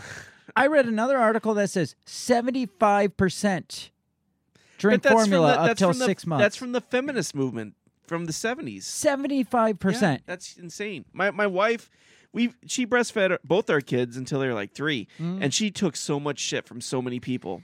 You For need to get them off of that. Oh, Right, even even if not even if you stop at six months eight months whatever Yeah. um like why is that so it's almost degraded now Well, like yeah. as, as a woman you're really going to Yeah, subject yourself to breastfeed? that that. 75% that was Yeah. insane numbers to me That is insane. and like it's medical knowledge Yeah. that babies uh, develop healthier by being breastfed. They develop um, like I I don't know. There's more nutrients in it that your your body actually needs. There's um there's just all this medical evidence that Yeah. shows that uh, breastfed babies. Well, and they and they it's really big in, in third world countries. well, yeah, because they, they, don't, have, any, formula. right? Exactly. But you know they'll breastfeed until the kids are four. hmm Well, yeah, because I mean it's free food right, there. Absolutely. As long as mom can eat, baby can eat. Right. So it says, when did the U.S. formula shortage start? Supply chain issues caused partly by COVID 19 have uh, affected the domestic supply of formula since last year. But in February, Abbott Nutrition, the nation's largest baby formula manufacturer, why is it always the nation's largest or something? I know. I Like know. that meat packing plant was Yeah, the was world's largest, yeah. largest. It's never it- like you know the the third or fourth big one. yeah, it's, it says uh, Abbott Nu- Nutrition, the nation's largest manufacturer, recalled several of its major formula brands and shut down a Michigan factory associated with tainted goods. See, no, I I heard the government shut down the well, the FDA, FDA did. Yeah, Yeah, the FDA did it. came in and shut Yeah. them down. Um, and this doesn't really talk a lot about the actual the thing. Right. Apparently, a couple like some babies got sick from some bacterial Mm-hmm. infection. Uh, the FDA came in and like searched their plant and stuff and found a bacteria on one of their production lines or something. And they're like and there was this big ordeal like they're not treat they're not going through the proper pr- procedures to make sure that it's cleaned and stuff and properly uh, sanitized. And so they shut them down for it. Funny thing is the bacteria they found on the production line was not the same bacteria that Oh, killed these infants. Oh wow. So that I mean that raised a little bit of concern, and Right. even even Abbott was just like, I don't know why we're shut down because this isn't even the same. Yeah, we had a bacteria, but Right. this isn't the same one. That's so a whole different bacteria. yeah, we should be like this. Our bacteria is not the one killing babies. Yeah. We should be okay. Says, how did things get out of, so out of control? With just three big companies controlling the formula market, did you know that? No. Why do they have so few all the time? Uh, monopolies. well, yeah. I mean, I'm But- sure Gerber Gerber's probably one. Yeah. Um, who who make makes Enfamil? I'm sure it's Oh, one of the the big ones. Probably. Says with just three big companies controlling the formula market in the U.S., when one falters, supply suffers across the board. Would you have imagined that? Not at all. The U.S. is working to boost formula imports. Problem solving across the board. you know what? Ah, let's import it from someone Let- else. Let's just become dependent on another country for our. That's a great formula. idea. It says, but the problem is real. During the first week of May, 43% of baby formula supplies were out of stock across the U.S., with desperate parents turning to sellers on Amazon and other routes to feed their children. So you, the Chinese are going to probably poison our formula now. freaking lead in the infant yes. mill. When is it suspected to abate? It says CVS, Walgreens, and Target are currently limiting buyers to three or four for- formula containers per purchase. Oh, that'll be great for the kids. Yeah. And the FDA is working with Abbott to restore the safe function of its closed Michigan plant. Abbott said this week that pending FDA approval, it could restart manufacturing at its plant within two weeks, with another six to eight weeks for new supply of formula to hit the shelves. Jeez. What can I do to help? Pump and send it to us. That's what it says. Does it really? There's been a spike of interest in breast milk banks Oh since the shortage gosh. began. Why not breast milk factories? Women could just right? like Just hook them up like a cow. That's what I'm saying. Like these women have their babies, they want to go back to work. Just Yeah. send them to these factories. There's just a hook them of up. yeah. You, I mean- you can pay these women, you know, what, fifteen bucks an hour, and Yeah, just they just sit there on the machine. Yeah, I mean, you could watch Netflix. Right. You could even have. read a you could bring your baby to work. You just pop one off Oh, and yeah. put your baby on it, and then pop it back. Yeah, just But- keep but one breast get- pumping at one time. But you only get paid half pay for the Yeah, amount of time. For the time Produce less. I'm sorry. That's just the way it goes. we are assholes. oh man, there's been a spike of interest in breast milk bank since the shortage began, but it's worth noting that that's not a solution for every family. if you want to help under underserved U.S. families who may be unable to access formula or or other critical necessities for their children, donate to nonprofits like Baby to Baby, probably government ran. It's a great place to start. Also, never ever recommend that a parent just breastfeed. What? Why? Also, never ever, you know that thing that we're naturally Yeah, created to right. do. Yes. Naturally created to To feed our yes. babies. Never ever recommend that a new parent just breastfeed. Wow. That that's insane to me. Well, like why? Well, like what do you think the reason is for that? Who do you think came up with that? Uh, again, I- Probably big big baby yeah, formula. pre- yeah, like exactly. Don't Paid- ever just breastfeed. That's paid dangerous. FDA, FDA to say, "Hey, this is dangerous." It, Yeah. sa- it says, uh, "The truth is that breastfeeding can be impossible even for parents who have given birth, let alone adoptive or foster parents. And a lack of judgment is the least we can offer struggling families." Okay, right so now. that's what two percent of the families out there that uh, have adopted or you know. well, it says even uh, new like new mothers can't. yeah, but- but but, that again, that's rare. And newsflash: the baby will let you know Yeah. if it's not getting enough food. Right. They do have this internal mechanism Yes. called crying. And if you haven't had one, you'll learn. and usually the baby starts crying you can't get it under control you're like oh i'm feeding it blah blah blah you go to the doctor and the doctor's like you're not producing mm. enough supplement formula Right. but this is saying don't even rely on that that Yeah. that's not reliable source Yeah, and, and you know, again, Fuck you, wife Vogue. breastfed, and they told her, you know, if you're not producing enough milk, eat more, drink drink more milk, let your body Mm. nutrients produce put it. nutrients in your body Yeah, that that will help you i mean there are resources out there I'm surprised they don't have a um, some medication that a mom could take to produce. Well, i'm sure you, there's hormones and stuff that oh, you I'm could sure. take Yeah, because and I'm sure they'd push that too. But that's just re- that's ridiculous to That's me. That's asinine. Like Yeah. never ever it says. It doesn't Yeah. just say we recommend you don't.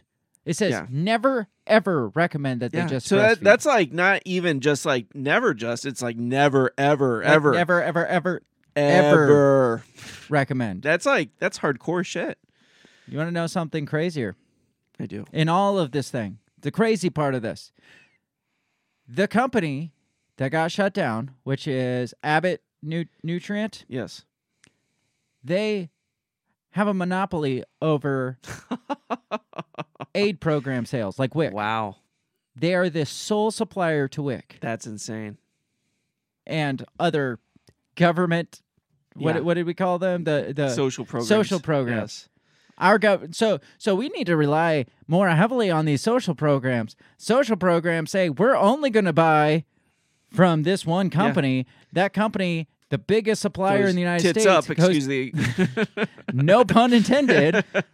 uh now, so who gets affected the most is yeah. the poor people. yeah. The people that depend on these social Yep. spending programs. Yeah.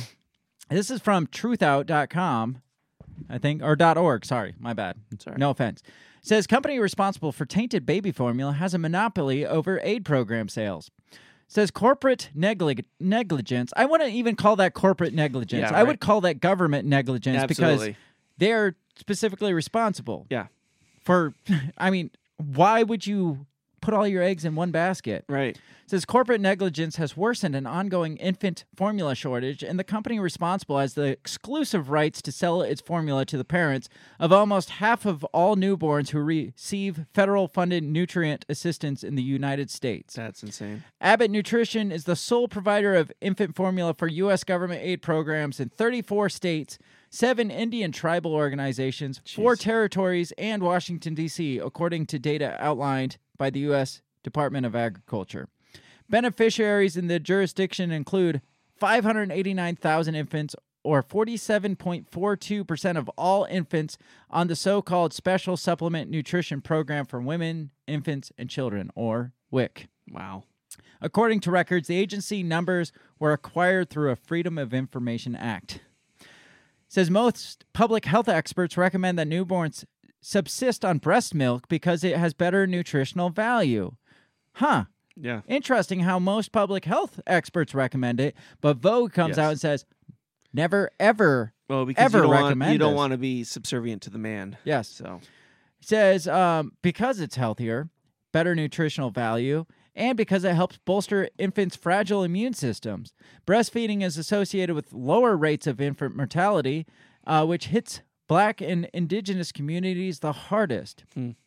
Infant formula, however, is acceptable alternative to breastfeeding for parents who don't or can't nurse their babies, many of whom, whom don't have the luxury of taking time to breastfeed. Academic research has found that most breast milk formula sales in the U.S. are financed by WIC, which is the primary nutritional assistance program in the United States available to low income expecting parents and parents of newborns. It says federal law requires state agencies administering WIC to grant one company exclusive rights to sell formula to the program. It says the framework has been in place since 1989 when Congress changed the law in effort to save money. that would be your boy Bush. Yeah, yeah, my my favorite president, George H. W. Bush. Thoughts? That's retarded. No offense, but that's retarded. yeah. I mean, that's just, I mean, that's poor planning. Why would you grant one company and then the FDA be like, well, we know that they provide, you know, to 34 states, but, uh, well, we got to shut them down because they have an unrelated bacteria. Right, and I I do feel like uh, if they're not doing their jobs at cleaning their facilities properly, then they should be probably Absolutely. shut but down. you would think that they would take, m- m- like, okay, you're our backup provider, right? Mm-hmm. Um, sorry, uh, Abbott uh, has a bacteria, so we're going to ask you to be our main provider until they can get back on their feet. But if you do a good job, we'll give you a shot at the contract next time. You know, I mean, something like that. Yeah, and I, I don't know. I don't know, but Jen Psaki came out with. Oh, she did not. Uh, she well, she she talked about this. Okay. If I can get the YouTube is video to pull up. concern Hang on. about a persistent. No, not yet. I wasn't ready for you. God. Frickin' Psaki. All right, now I'm ready. So this is Jen Psaki uh, addressing the the ongoing breast or not breast milk shortage, uh, Formula. formula shortage, Gotcha. and she says a lot of nothing in Sure. This video. As she typically does. Yeah, she typically does. Let's hear what she has to say. How they're solving this problem. uh, supply issue with infant baby formula. Yeah. There's about 40% shortage right now. Major retailers having to limit how much people can buy, especially acute in places like Texas and Tennessee, Missouri, Iowa. Uh, this is partly an FDA issue, but it could be a Biden administration issue. I'm Just wondering if you guys are planning on taking any steps to help remedy that. Well, let me first say, as you know, but uh, the As FDA you issued know. recall to ensure I'm surprised she didn't say, as you know, Russia lies. yeah, right. Why does she always start with, as you know? Yeah. It's like, well, I don't know because uh, Because she's thinking. I, asked the question. Yeah, that's her. Um, As you know. yeah, that's her like her buffer. buffer as she's like th- uh, Yeah. getting ready to, to start talking. It's like when a politician's like, you know, that's a great question. I'm going to answer your question right now, and before I answer your question, I want you know, Yeah, exactly. They, they always like are thinking while Yeah. they're like preemptively leading up into it. As you know, that they are meeting their obligation to protect the health of Americans, including babies, who, of course, were uh, receiving or taking this formula, and ensure safe products are available. That's their job. Ensuring the availability of these products is also a priority for the FDA, and they're working around the clock to address any possible shortage. Okay, that is that is like hearing your name, your voice on the. I'm sorry, at a press conference. I mean, we've you've done this before. You've had our video playing Yes. as we're streaming and we can hear it. I Yeah. mean, we make mistakes, but at a professional Right. press conference At the White House. at the White House, Yes. you think they would have that shit together, but Yeah. apparently they don't. She probably needed that. It's probably like she probably like does a little sign with her hair, you know, so that the tech people will throw that in to distract them from the Like- fact that she gave no answer. Throw in a fuck up real quick so we Yeah. can distract right, people. exactly, and be like, "Oh, whoa, that's funny, guys. Did you see that?" I'll listen to her statement to that response to that. on the answering machine, which I know that's a very outdated reference, but we've all been there. Um, okay, um, so what the FDA is doing, which while they are independent, they are part of the administration, is, is taking a nu- number of steps to address. That includes working with major infant formula manufacturers to ensure they're increasing production because As they are independent, but they are part of the administration. What does that mean? That's why I paused it. what does that even mean? They are independent, but they are part of us. They are like separate but Yeah. equal. right, exactly. How- yeah, she's Who just funds the hoping to. FDA? Yeah, Who funds that? Uh, The federal government. federal government, The executive Yeah, branch. I mean, yes, but they're independent. But they're part of the yes, yeah. Then she goes on to say, "We're looking into other uh, uh, providers that can like supplement." It's like maybe you shouldn't have thrown in a federal law that says we Right. can't do the shit in the first place. Right. Here, let's keep going. Part of this issue is, of course, making sure there's stock on the shelves, right? Really? Uh, and the, and working with the industry right now to optimize their supply lines, product sizes to increase capacity, and prioritizing product lines that are of greatest needs. Because obviously, um, as someone who my, my child has long been out of formula, fortunately, but it's close enough that I remember when you're trying to go to the store and get the specific kind of formula for your age hand- child or whatever Very. their needs are. So they are uh, they are taking steps uh, with that in mind. They're So, to address the formula shortage, we are working to put more formula on the shelves through fixing supply lines. So basically, it's saying to Yeah. fix the shortage, we are attempting to fix the Yes, shortage. Exactly. That's what they're trying to do. also ex- uh, exercising flexibility and expediting review of notifications of manufacturing changes that will help increase supply, particularly in the case of specialized formula. So that applies to that uh, as well for medical formula. We're needs. talking about Uh, and they're also uh, trying to streamline import entry review process processes for already notified infant formula products coming from notified foreign facilities. So what they're Globalization. Yep. We're going to become dependent on Chinese formula or Ukrainian formula or Russian formula. So if another war kicks off, Yes. we'll have another cut problem. the formula off, and and that's it. trying to do in the shorthand of it is increase supply by working with a range of manufacturers No and shit. what their capacity is to ensure that the kinds of uh, formula that is was was recalled is where they're able to help ensure it's on the on the shelves. And then she probably was like, "Yeah, that sounded really good." So to fix the supply issue, we are going to increase the supply. And one of the things she said was, We Oh, all know that reading is so very No. important for Stop. our Well, it kids. But do these Is that like Buff Billy Mays? Uh, It looks like him, doesn't he? I thought Billy Mays died. He did, but Oh. he's reincarnated in that buff white man. Um, God, so sidetracked. She goes on to say, like one of the things she said is, uh, one of the things we want to do is like um, eliminate the red tape to getting this. It's like, why is the red tape there in the first place? It's fucking baby formula. Yeah, uh, Right? well, I'm sure she's referring to the red tape of you know that that uh, federal law Right. that specified that um, we're only gonna go See, to one supplier. It, the problem with this is that they're not going to fix jack shit, right? They're they're just gonna she's gonna dance around until the Abbott gets back on their feet. Yeah, things are going to continue. They're not going to fix anything. It's just like any other government organization that fucks up big time. That doesn't fix it because you're distracted on something else, Mhm. and and then it's gonna happen again, and everybody's gonna be like, Oh, "I yeah. thought you fixed that," and they're like, "Well, uh, uh, the red tape. Uh, there's a federal law in place for this." I mean, it's just it, it's Capitalism. asinine. Capitalism doesn't work, so Right, right. obviously we got to step in Yeah. and regulate And it's like formula. That's not fucking capitalism. It's the government interfering with everybody's business. Mhm. So one of the things that she had said that they didn't play in that clip was she was like, if you if you are experiencing blah blah blah and you you can't get like basically call your doctor, go to a physician, and they'll provide you formula. It's like that's like a cop out answer, Right, yeah, Because are right. you like what are you gonna do every? Because I don't rem- know if you remember or were your kids on any formula at all? No. You go through a can of formula really fucking fast. What are you supposed to go every two days and be like, I need more formula? Where's the doctor getting the formula from Yeah. if there's a formula shortage? Right. Yeah. Yeah. That's a stupid freaking answer. Black market formula fan. Well, yeah, one of these websites was like, never try to produce your own formula. Never try to like create like a DIY baby formula. First of all, why not? Right. Exactly. What's worse that can happen? Second of all, who like how do you even do that? I know. I don't even know what chemicals are in it. I don't want to know what chemicals are in it. So you talk about she's not going to do a damn thing to fix the problem, but guess who will? William Gates. Yes. William Gates. Bill Gates is now backing a lab-grown breast milk startup.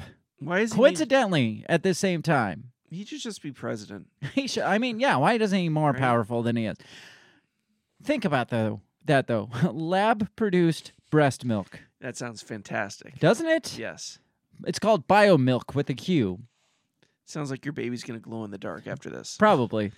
So, uh, this says Bill Gates backs lab grown breast milk startup. This came out actually last year. So, it just is so convenient that, right, as kind of like I said about the farmland, as all the, the food shortage is happening, Bill Gates happens to own a big chunk of farmland. Right. As a breast milk crisis is going on, Bill Gates happens to own a big stake in this lab grown fake breast milk company. Isn't isn't there another phrase for fake breast milk? like formula. yes, I believe that is accurate. so this is Biomilq. This is from uh, greenqueen.com. Biomilq, the female founded biotech developing, so it's founded by females, so Oh, you know. well, that makes it yeah. good, right? Uh, female founded biotech developing lab grown breast milk has received backing from Bill Gates' Breakthrough Energy Ventures in its latest Series A financing. The round, co led by Breakthrough and Danish investors, uh, Novo Holdings will help Biomilq accelerate its plan to launch cell cultured human breast milk and disrupt the multi billion dollar infant milk formula industry within the next four years. So they're Or talking now. about, yeah, they're talking about disrupting the formula industry. And I mean, we talk about it, never let a good crisis go to waste. Yeah, maybe Right. he didn't have anything to do with this, but I could see him being like, you know, guys, we could speed this up now Right. and kick this thing off now, and we could solve a lot of problems. We could really We'll capitalize on change our really fast. timetable from four years to a year and a half. or to four weeks, like like certain vaccines. Uh, it says Biomilq has announced Wednesday on October 20th the closing of its Series A funding with uh, $21 million. The North Carolina based biotech attracted funding from existing investors Breakthrough Energy Ventures, which is uh, Bill Gates' ventures, uh, the sustainable VC firm founded by Bill Gates, and the Danish life science investor Novo Holdings. Says Biomilq says the proceeds from the round will accelerate its plans to bring its flagship product, cell cultured human breast milk, to market. Earlier this year, the company announced that it had, it had successfully farmed human breast milk outside the body. The biotech uses proprietary technology based on cellular agriculture to create an alternative feeding option for infants, one that is not only more sustainable by virtue of eliminating the need to rely on the conventional dairy milk, but also provides the optimal nutrition in real human breast milk. We could be dipping cookies in this shit Right? very soon. Damn. Rather than producing just a handful of components within human milk, Biomilq is focused on creating a whole milk product that maintains the integrity of its incredible evolutionary origin. That includes the anti inflammatory polyunsaturated fatty acid known to play a role in promoting healthy human or healthy development in babies. What do you think of this one?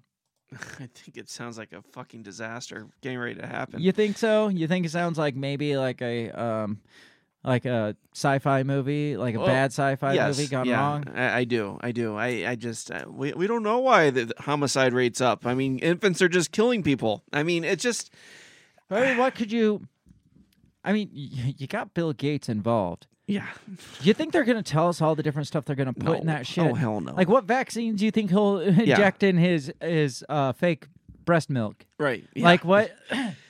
I, I don't know what hormones hormones will they inject in it. I Right. I guarantee you it's not hundred percent exactly the same thing because No. I mean it's like well we could easily inoculate all the children if Right. they just like Yeah. drank our breast milk. We don't have to give shots. We don't have to do any of that. exactly. Yeah. This this will this will save all kinds of medical cost. obviously. So uh, the fact checkers um, talk about this one too Oh. because this just happens to pop up right around the same time as a baby formula Right, yeah. shortage, Seems and obviously, like the Tucker Carlson types or Absolutely. the the Alex Alex Jones types are like, well, this isn't a coincidence at all. Well, the fact checkers were like, no, no, he didn't create the. The, the formula crisis to promote because he's talking like we said four to five years so why Right. would he shut down for formula now Right. well there's a good explanation for that maybe to increase demand on and Right. increase funding like Yeah. government funding uh, be like Oh, yeah. hey that looks like a good idea to Yeah. throw billions of dollars at Yeah. Right. Uh, Crisis. I'll be happy to uh, supplement until uh, Abbott can get back on their feet. right Right. so uh, let me look at my notes I mean, nobody makes good breast milk like you know women. That's true. so, you, do you think it's just a coincidence that he happens to be invested in this at the same time as a baby formula I, I crisis? think I, I think that this company has been out there for a while, but I think that um, you know, I, he- probably sees the food crisis as well from a couple years ago looming, Mhm. and decided to get in on the ground floor on this, knowing that you know there's going to be a demand for it. How much did he pay the FDA or Abbott to shut down their facilities for That's a a great question. That would be my question. Yeah.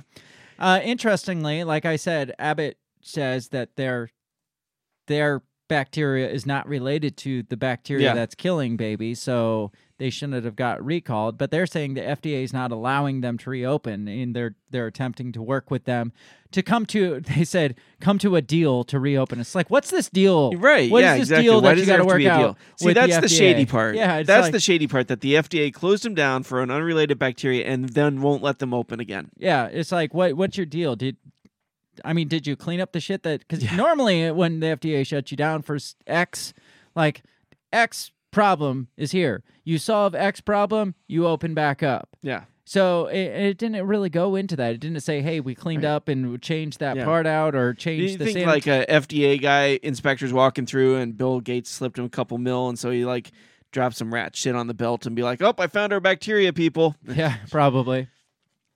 So, so that's the breast milk part. Yeah, that's Anything else to say about that one?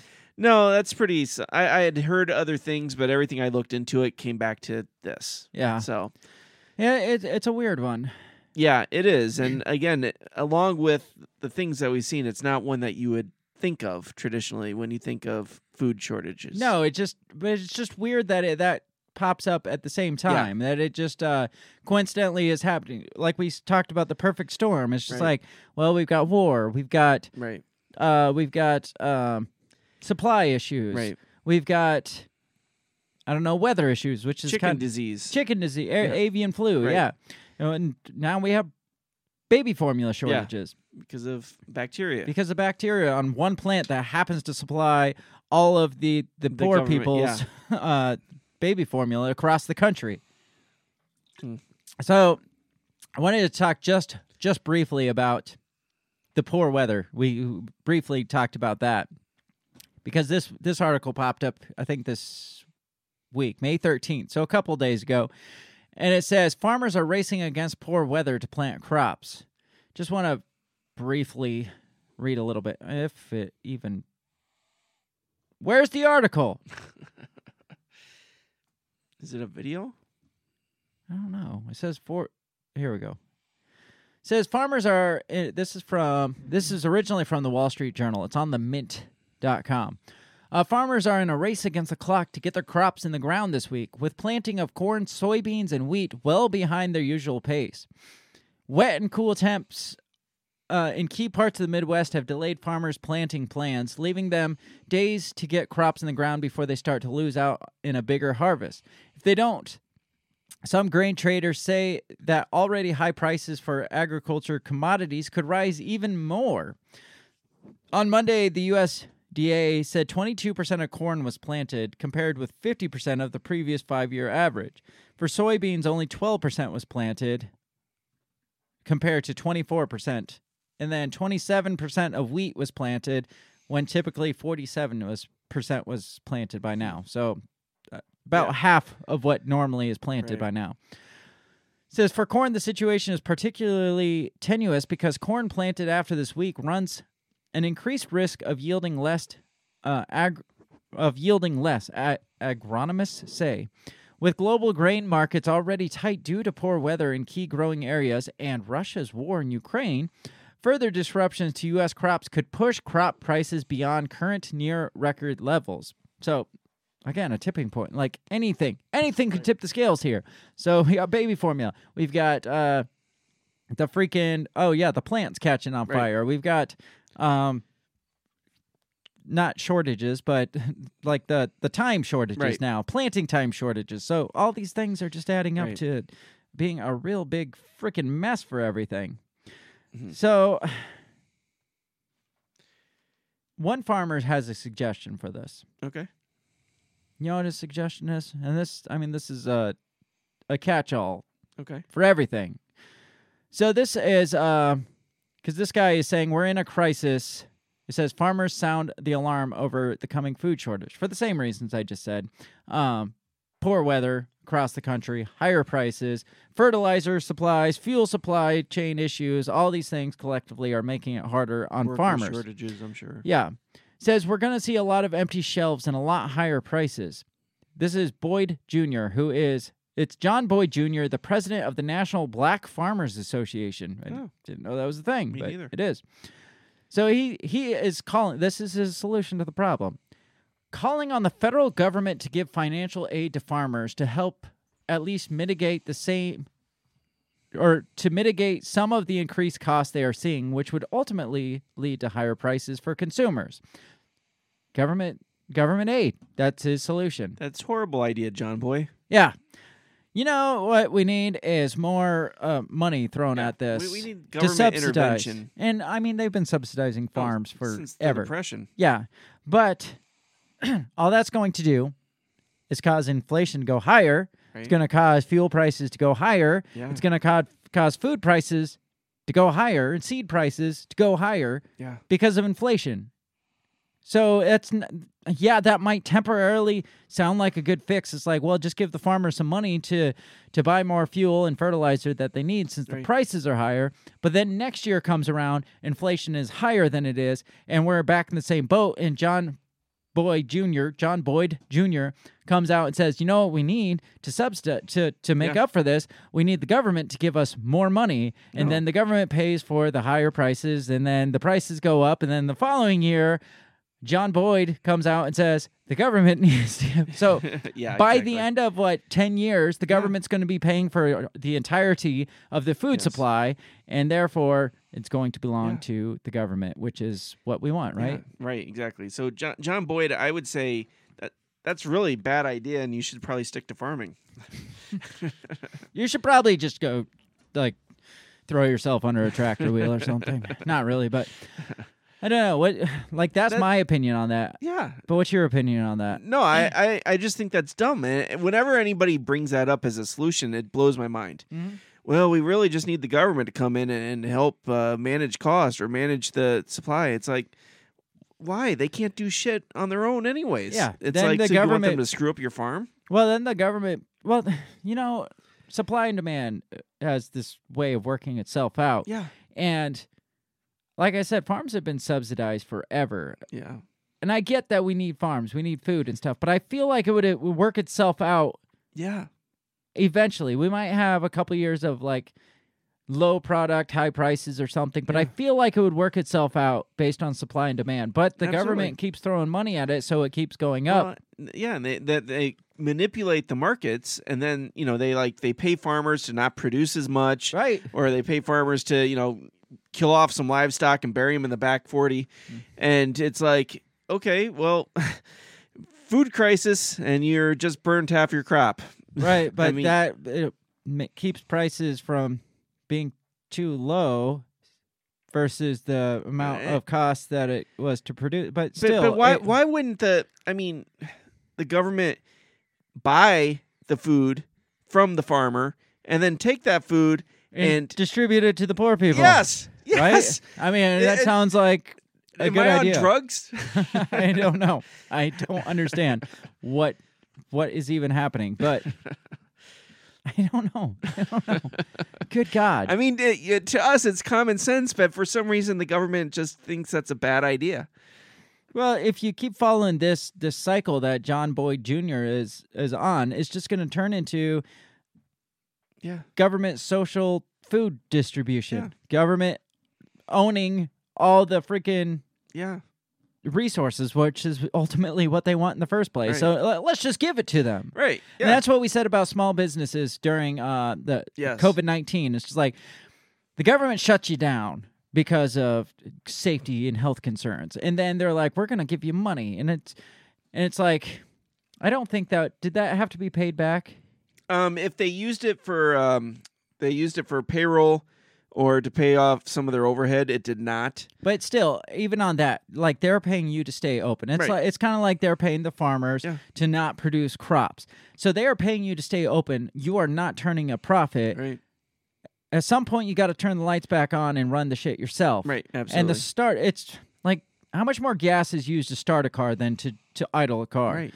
Um. Right.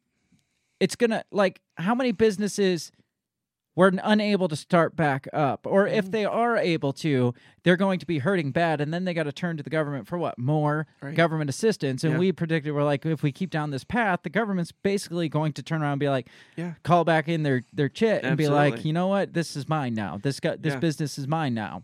And that's just how I feel. Well, I feel like that's what they ultimately want. Well, yeah, absolutely. Let, let, let's just put the government in control of all of it because they are just efficient, the most Right. efficient at um, at supply and uh, production and stuff like that. No, that's that's why capitalism works because Yeah. they work to turn a profit, so therefore they do things in efficient manners. Yes, I get that things slip through the cracks and we get big corporations that fuck it all up for Right. everyone. But the government had a big hand in creating that monster too. Exactly. That's not capitalism either. No, no. So I, I just don't understand how that would fix the food crisis by the government chipping in and throwing more money. Or you know what we should do? We should just go and export more food Right. from another country. That There would be go. a good Yeah, idea, that- right? That's fantastic. But it, but you're by going through that, right? All you, all John Boy is helping out is John Boy. John Boyd.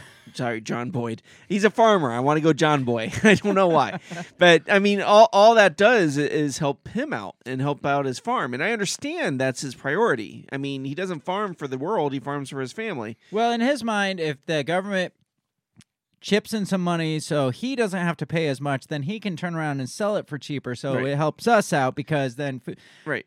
But again, in the cycle of events, next year down the road, inflation's a little bit higher because we threw He's so many it billion. do- yeah, it, it's just Yeah. a big old process. and, and it just it's like getting the payday loans right it just keeps go- building up and you really don't get ahead or using a credit card to pay off a credit card Right, to pay yeah, off a credit right, card. yeah exactly Yeah, it, I don't know. Maybe we're just insane. i think we are Maybe we're just selfish.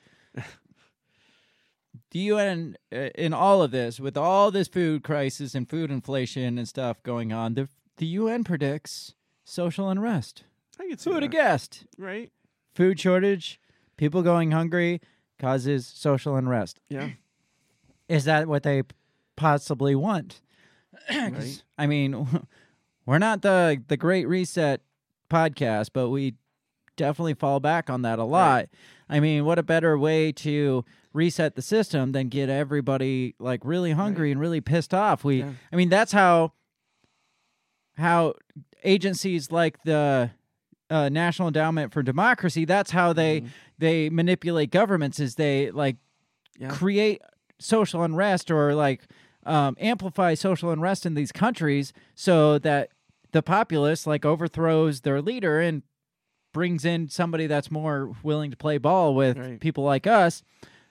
So what if we could do that on a global scale, create global unrest across the board and just wreck this system that organizations like the WEF Yeah. think needs to be reset anyway?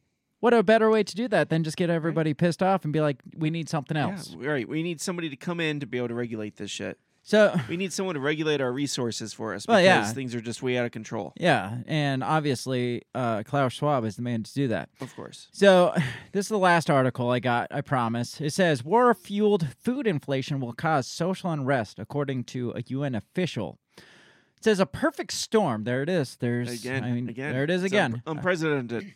Unprecedented.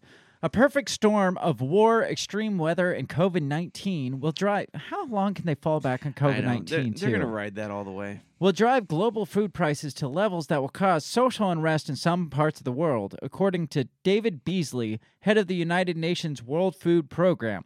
The guy that distribu- distributes food Mm-hmm. resources, collects all the food resources, and distributes it, has no conflict of interest in No. No. there being food shortages and being like, hey, if we don't collect all the resources Yeah. and distribute it evenly, we're going to have Right. social Ladies unrest. and gentlemen, I give you the next Anthony Fauci. Yes, of food. If people can't feed their children and families, then politics unsettles. What does that even mean? Hit by high prices and supply disruptions, Beasley said the UN has been forced to ration food supplies to millions of people around the world. Often that means diverting food away from hungry children to feed starving children. If we're not there with the safety net program, there you go. Safety net program. Yep. That's what we need. If we're not there with social programs that work so well, i.e., Haiti, again, we use, sorry, Haiti, we got to use you for the Yes, classic well, example of failed social programs. of- yes. Yes. Um, if we're not there with the safety net program, then the political extremists, or whatever the case may be, will exploit that. what about the people who exploit their own safety net Right. programs? Yeah, exactly. What about like the Clinton i.e. Foundation? Yes. Yeah. Wow. Beasley said during a conference in New York Next thing you know, you've got riots, famine, destabilization, and then mass migration by necessity. Food prices are the main problem this year, but Beasley fears next year there will be food availability crisis for a variety of reasons, including the war in Ukraine. In 2023, he says you're going to have a food shortage problem. Uh, it says, meanwhile, the impact of food prices will be felt around the world. It already is. We talked a little bit about Iran is having food riots right now. You know, the things that sparked the, uh, the Arab Spring Right, yeah. and other things like that Yes. come from food prices, usually. Yes. In the United States, some people might buy less Netflix, but you have enough money to buy the food you need. It's going to be tough on people, but nothing compared to Chad, Mali, and Ethiopia.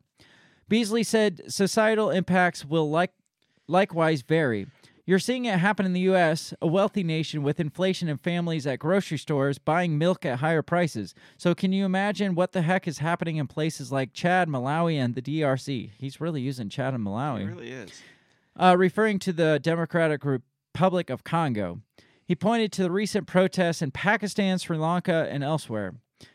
Um, he goes on to talk about it's much worse than you think. Heading into January, the UN worried 2022 would mark the worst humanitarian crisis since World War II. Damn. I mean, that's extreme, and that was before is. the Russia Ukraine war. So now, Yes. when they point at Russia Ukraine, they're like, this is all their fault. It's like, whoa, whoa, you were predicting Right. the worst humanitarian crisis since World War II Yeah. before this was even really a Right. thought. And then Russia invaded Ukraine, the world's breadbasket. Uh, it says Beasley estimates under normal circumstances, Ukraine's farmers grow enough food to feed about 400 million people. That's pretty much going to be out of the equation for many, many months. Uh, so here's his solution Can billionaires do more to help? Oh, jeez. As of about five years ago, roughly 80 million people around the world were marching towards starvation. But that number spiked to 135 million before COVID 19 erupted, largely due to conflict and extreme weather.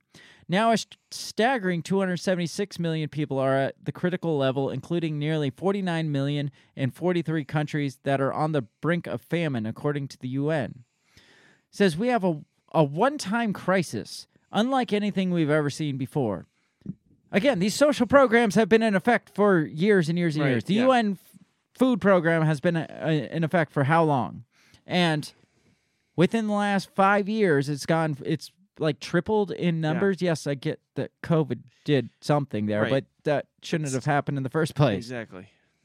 You're putting rockets up in space. You've got incredible technology and mindsets. Let's solve the hunger problem for countries around the world. That's doable. Beasley noted that the at the height of COVID, the average net worth of increase of the world's billionaires stood at 5.2 billion dollars per day. I just need 2 days of your net worth to increase or net worth increase. Is that too much to ask? What about this? What about eighty billion dollars we're sending to Ukraine to fight a war? Right. What if we threw that eighty billion dollars into Yeah. the food? Yeah. I mean, you think that would solve the problems, but how many billions of dollars do we Right. send to the UN and, and and that's what you know. It, it's like with the the whole global warming thing, right? Where these people go to the the the green summit, you know, and they all take their private planes and drive in their convoys with Hummers and shit, and then say how much we need to save energy, right? Mhm. Same shit with this whole food shortage thing.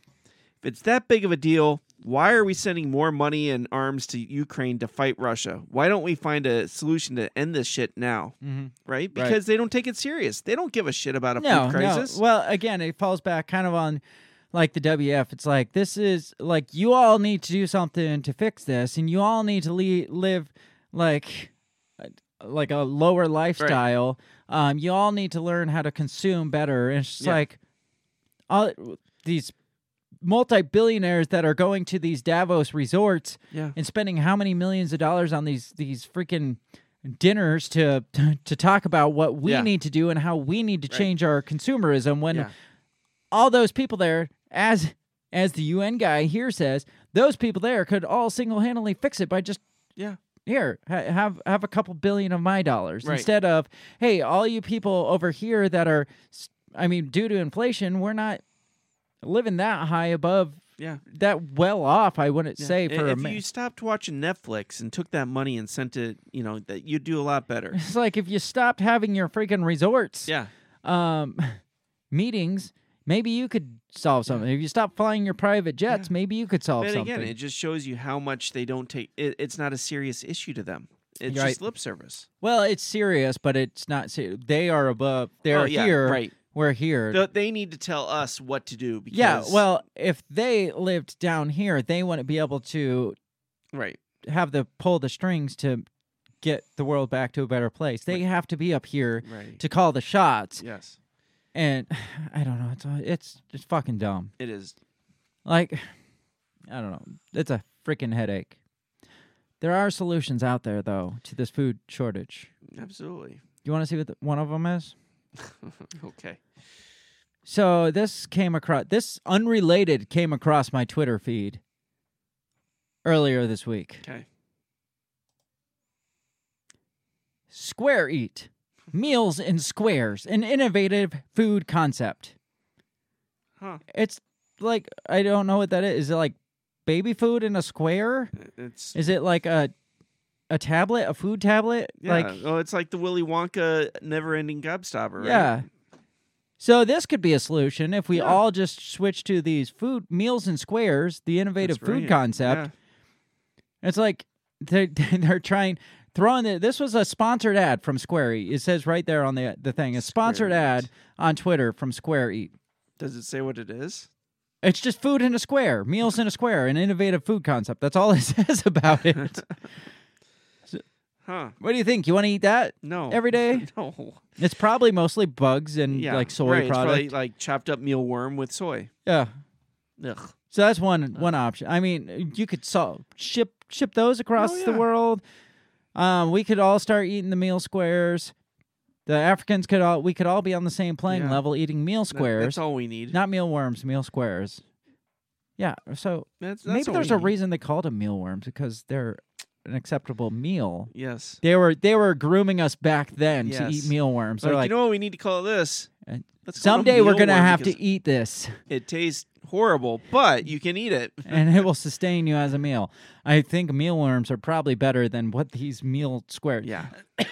How much food coloring you think is in those? Because what natural product is that bright green or orange? That's scary. Yeah. so, what's your thought on those? I think that sounds horrible. That came across your Twitter feed? Yeah, yeah. Interesting. meal squares. Huh. We, It's we- we, innovative. should we should order some just to see what they taste like. We should. We should eat them on Yes. this podcast. We should. Then this post came up, but don't worry, this one has been deemed as a fake thing. But Oh, I, okay. I just wanted to to point this one out because I said we'd get to the WEF. Yeah. This is supposedly a fake Klaus Schwab account that has since been shut down, but this one popped up over the last couple weeks and it's been since fact checked. But it wouldn't surprise me if this was his actual mentality. Right. It says the World Economic Forum are working on the Biden or with the Biden administration to ensure that most people will survive the coming shortage, food shortage. Citizens that have an up to date vaccine documents will receive regular packages of plant based protein products, which probably look like this right. meal squares. so, again, don't worry. This has been debunked as not true, but Again, I wouldn't be surprised if right. that is his actual mentality. No doubt. Because I know that the WF has said we need to change consumer patterns. Absolutely. Because if we eat less, obviously that's going to give more food to Absolutely. Yes. the Africans. I mean, We're all in this together. we're all in this together. and we have people out there that have basically said if you're not willing to get vaccinated, you should be shunned from society and yeah. not allowed to go to the get Yeah. f- like food and shit Yeah. like that. So it wouldn't surprise me if Klaus Schwab actually No, said that. me but, neither. But that one just kind of. and they're like, ah, we got you. And then it talks about them receiving their regular packages of plant-based protein products, which brought me back. reminded me it's got to be the meal squares because that's the only option of that. Uh, Um, I wish I could click on that YouTube video to see if it actually played anything. yeah, right. Um, that just tells. I mean, that just goes back to what we were talking about. Um, the government kind of taking over the food supply. It's like you'll receive. Don't worry, you'll receive your your daily ration or Right. what. I mean, look at freaking any communist like failed communist country. That's that's what it was. Was meal rations. Yeah. That's what it was. Um, in freaking Russia, and how many people starved to I death on say, that? yeah. I mean, they they they actually went to cannibal, cannibalism. Well, I, I know this is debunked too, but um, the government efficiency of of the food supply is what directly or indirectly led to the famines in Russia at the time. Right. Because they were like, well, no, it wasn't. It wasn't communism Yeah. that led to starvation. It was there was a drought at the time. Well, how much of the government inefficiency of like food production led to those droughts? Mm-hmm. Right. Because the way we treat our ground leads directly to drought Right. conditions, Yeah. and we're like steps away from because of the artificial shit that we put in our ground, and we don't let it naturally reproduce itself. Right. Yeah. We're headed for basically man-made Absolutely. drought because I we mean, don't. that's California. Yeah, yeah. So I don't know. What's your thought? Like we're out of time. What's your Yeah. thought on all this?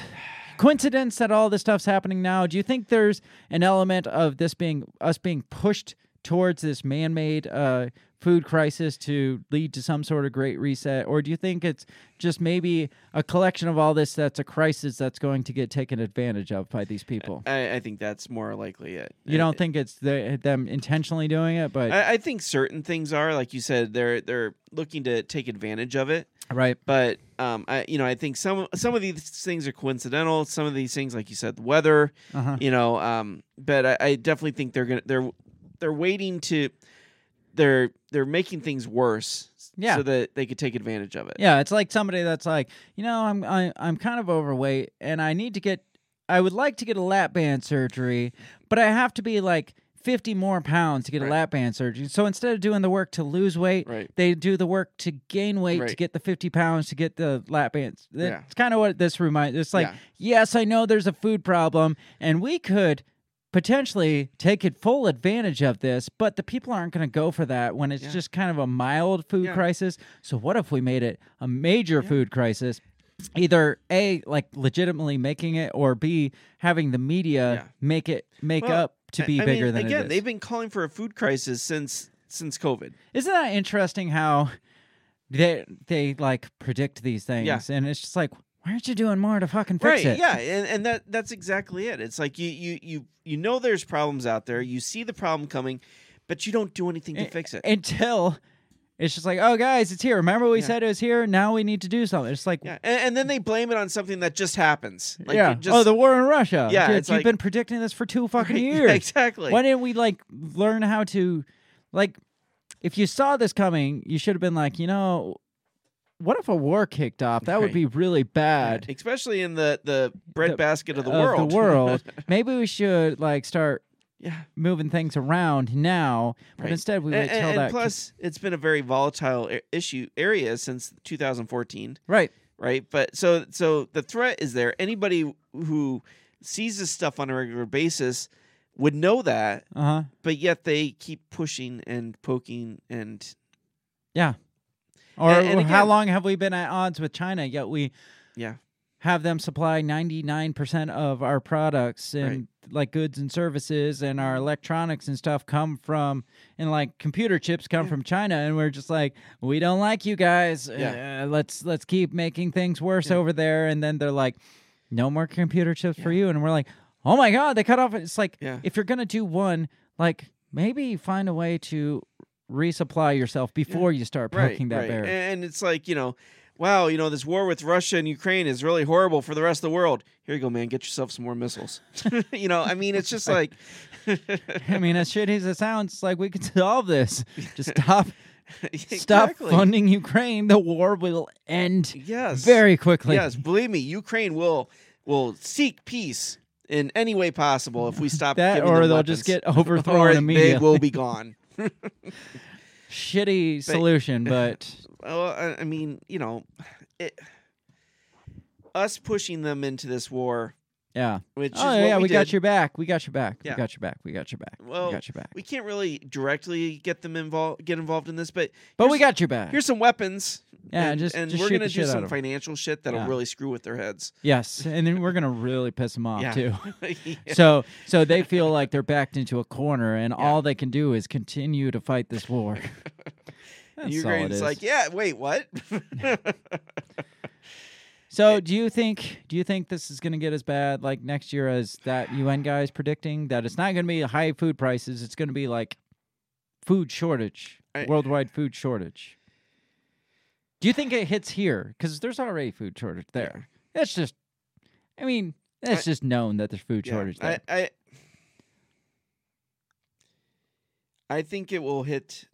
I think it'll hit the big cities. you think so? Yeah, I, I think the rural areas will feel some, Yeah. but not as bad as the big urban areas like New York City, Chicago, L.A. San, the, they will feel the pinch the be- biggest. Because the rural cities have the food right there at their well, disposal. and- well, exactly. They're exactly. just going to be like Russia and be like, Yeah. we ain't giving food to you. Yeah. We need this food for ourselves. And Right. then, yeah, the people that depend on what it, I guess you could call imports into the cities Yeah. are going, like you said, going to feel it because they're they don't have food production there. Right. They depend on outside source, being the rural areas. Mhm. In the rural, rural, that's a hard word to say um, areas are like, no, we need food for our families and our communities. And I think things become more community based Yes. as things like that break down. As structure breaks down, um, the cities are going to collapse on themselves and those people are going to like not know what to do with themselves because that's what it's been built to to be and even the WF wants everybody to live in big Right. communities and cities so they can Right. Provide us with our resources and our sustenance Right. instead of the rural communities where they're like, you know, we can just feed ourselves right here. I got a garden. I got uh, Yeah. Joe's got a freaking beef farm over there. So the, Meg's got chickens. the question you got to ask is what point does the government decide that they need to get a hold of those resources to equally distribute it out to the urban areas? As soon as we start feeling it here in the Right. cities, they'll they'll clamp down on it. Just like the UN's like, you know, we need government Yeah. sponsored freaking programs. So- they'll they'll have a government program here that's like, you know what, you you and you, give me your food. We gotta distribute it. so will people lash out at the government if the government comes in to try to take their family farms? Oh yeah, absolutely. Yeah. Absolutely. If it comes immediately, if it's like a slow process, it's kind of like where you see like the cities kind of developing around the farms Right. slowly till one day Jim Bob wakes up and looks out his window is like, how did I get a freaking four way stop or a, a traffic circle right outside my house right here? Yeah. So I don't know. Like if it, it comes immediately, it's like boiling a frog. They're Right. gonna be pissed. But if it's a slow process where they Yeah. just kind of, hey, we're gonna tax you a little more, we're gonna tax to the point where it's just like, well, I can't even fucking afford a Right. farm anymore. Wait, Then which I, I think that the shutdowns with COVID w- were kind of like a like kind of turning up the heat a little bit Yeah. on people, and you know I think the people in the cities again were the ones that were like, well, it's for the good of everybody, so yeah, Yeah. I'll do it, and it's the people in the rural areas were like, no, this doesn't make sense. no, no, this doesn't add up at all. Yeah, I yeah. can't go outside and there's nobody around me. It just doesn't make sense. So. Yeah. We are out, like, well, way over out of time for this week. I thought this might be a short one too. I thought so, too. Um, this has been an interesting one. Yeah. What do y'all think? You think we're gonna feel the growing pains of shortages, or just costs go up, which they're Yeah. gonna have to obviously uh, give us bailout money Right. or like uh, Yeah. what- Food vouchers. yeah, food like extra money on our paycheck. They're Right. going to take money from us to give back to us to to feed us, kind of like they did during COVID. Uh, what do y'all think? Leave something in the comments. The comments are always open. You can also check out our Facebook forum. I guess the comment section on YouTube is not currently open because our YouTube channel is not currently open, but everywhere else you can leave a comment. We got a Facebook forum called the Breaking the Bell Forum. You can join that, ask to get in, and we'll probably let you in uh, if you don't look like a Russian bot or something. Or maybe even if, if you're a cool Russian bot, then yeah, we'll let you in. right. Um, I spend a lot of time on Twitter. Jump in over there, join us, like, subscribe, subscribe, like, subscribe, share, all that fun stuff the kids tell you to do on social media. We got to get out of here, though. We have no solution to this problem except No. become more self sustaining. We Yes. can't say this enough. Become self sustaining, grow yourself a freaking garden, Yep. uh, raise chickens that don't have avian flu. Yes. Create Uh, a network. Yeah, something. Yes. Like do something to be more self-sustaining Yeah. because you'll be less affected by this when it inevitably or not inevitably hits us. So we got to get out of here. We will talk to you this weekend. I will not cancel the weekend wrap up this weekend. Knock on wood. Hopefully not. Um, otherwise, we'll be back here next Monday night, same time, same channel, 7 p.m. Central Standard Time every Monday night. We are live. We will be maybe back on YouTube by then because it said one oh, week. Oh yeah. So maybe by then. I don't know it when It depends that on hit. what they they decided on this show. Yeah, that's true. well, this isn't on YouTube yet, so Oh, yeah, yeah. so we should be back on YouTube, same time, same wherever you listen to it. Have a great rest of your week. We will talk to you next time. Peace. Goodbye. The Break the Bell podcast is brought to you by you. So pat yourself on the back because without you, we would be talking to ourselves. A special thanks to our Patreon members Justin Zielinski, Remso Martinez, Stephanie Parker, and T.O. Jacobson. A shout out to our sponsors Run Your Mouth Coffee, On the Run podcast, and Goulash Media. If you'd like to help support us, visit patreon.com slash breakthebell or buy our garbage at breakthebell.bigcartel.com. Get back here next week and let us continue to invade your earholes. And as always, never stop talking.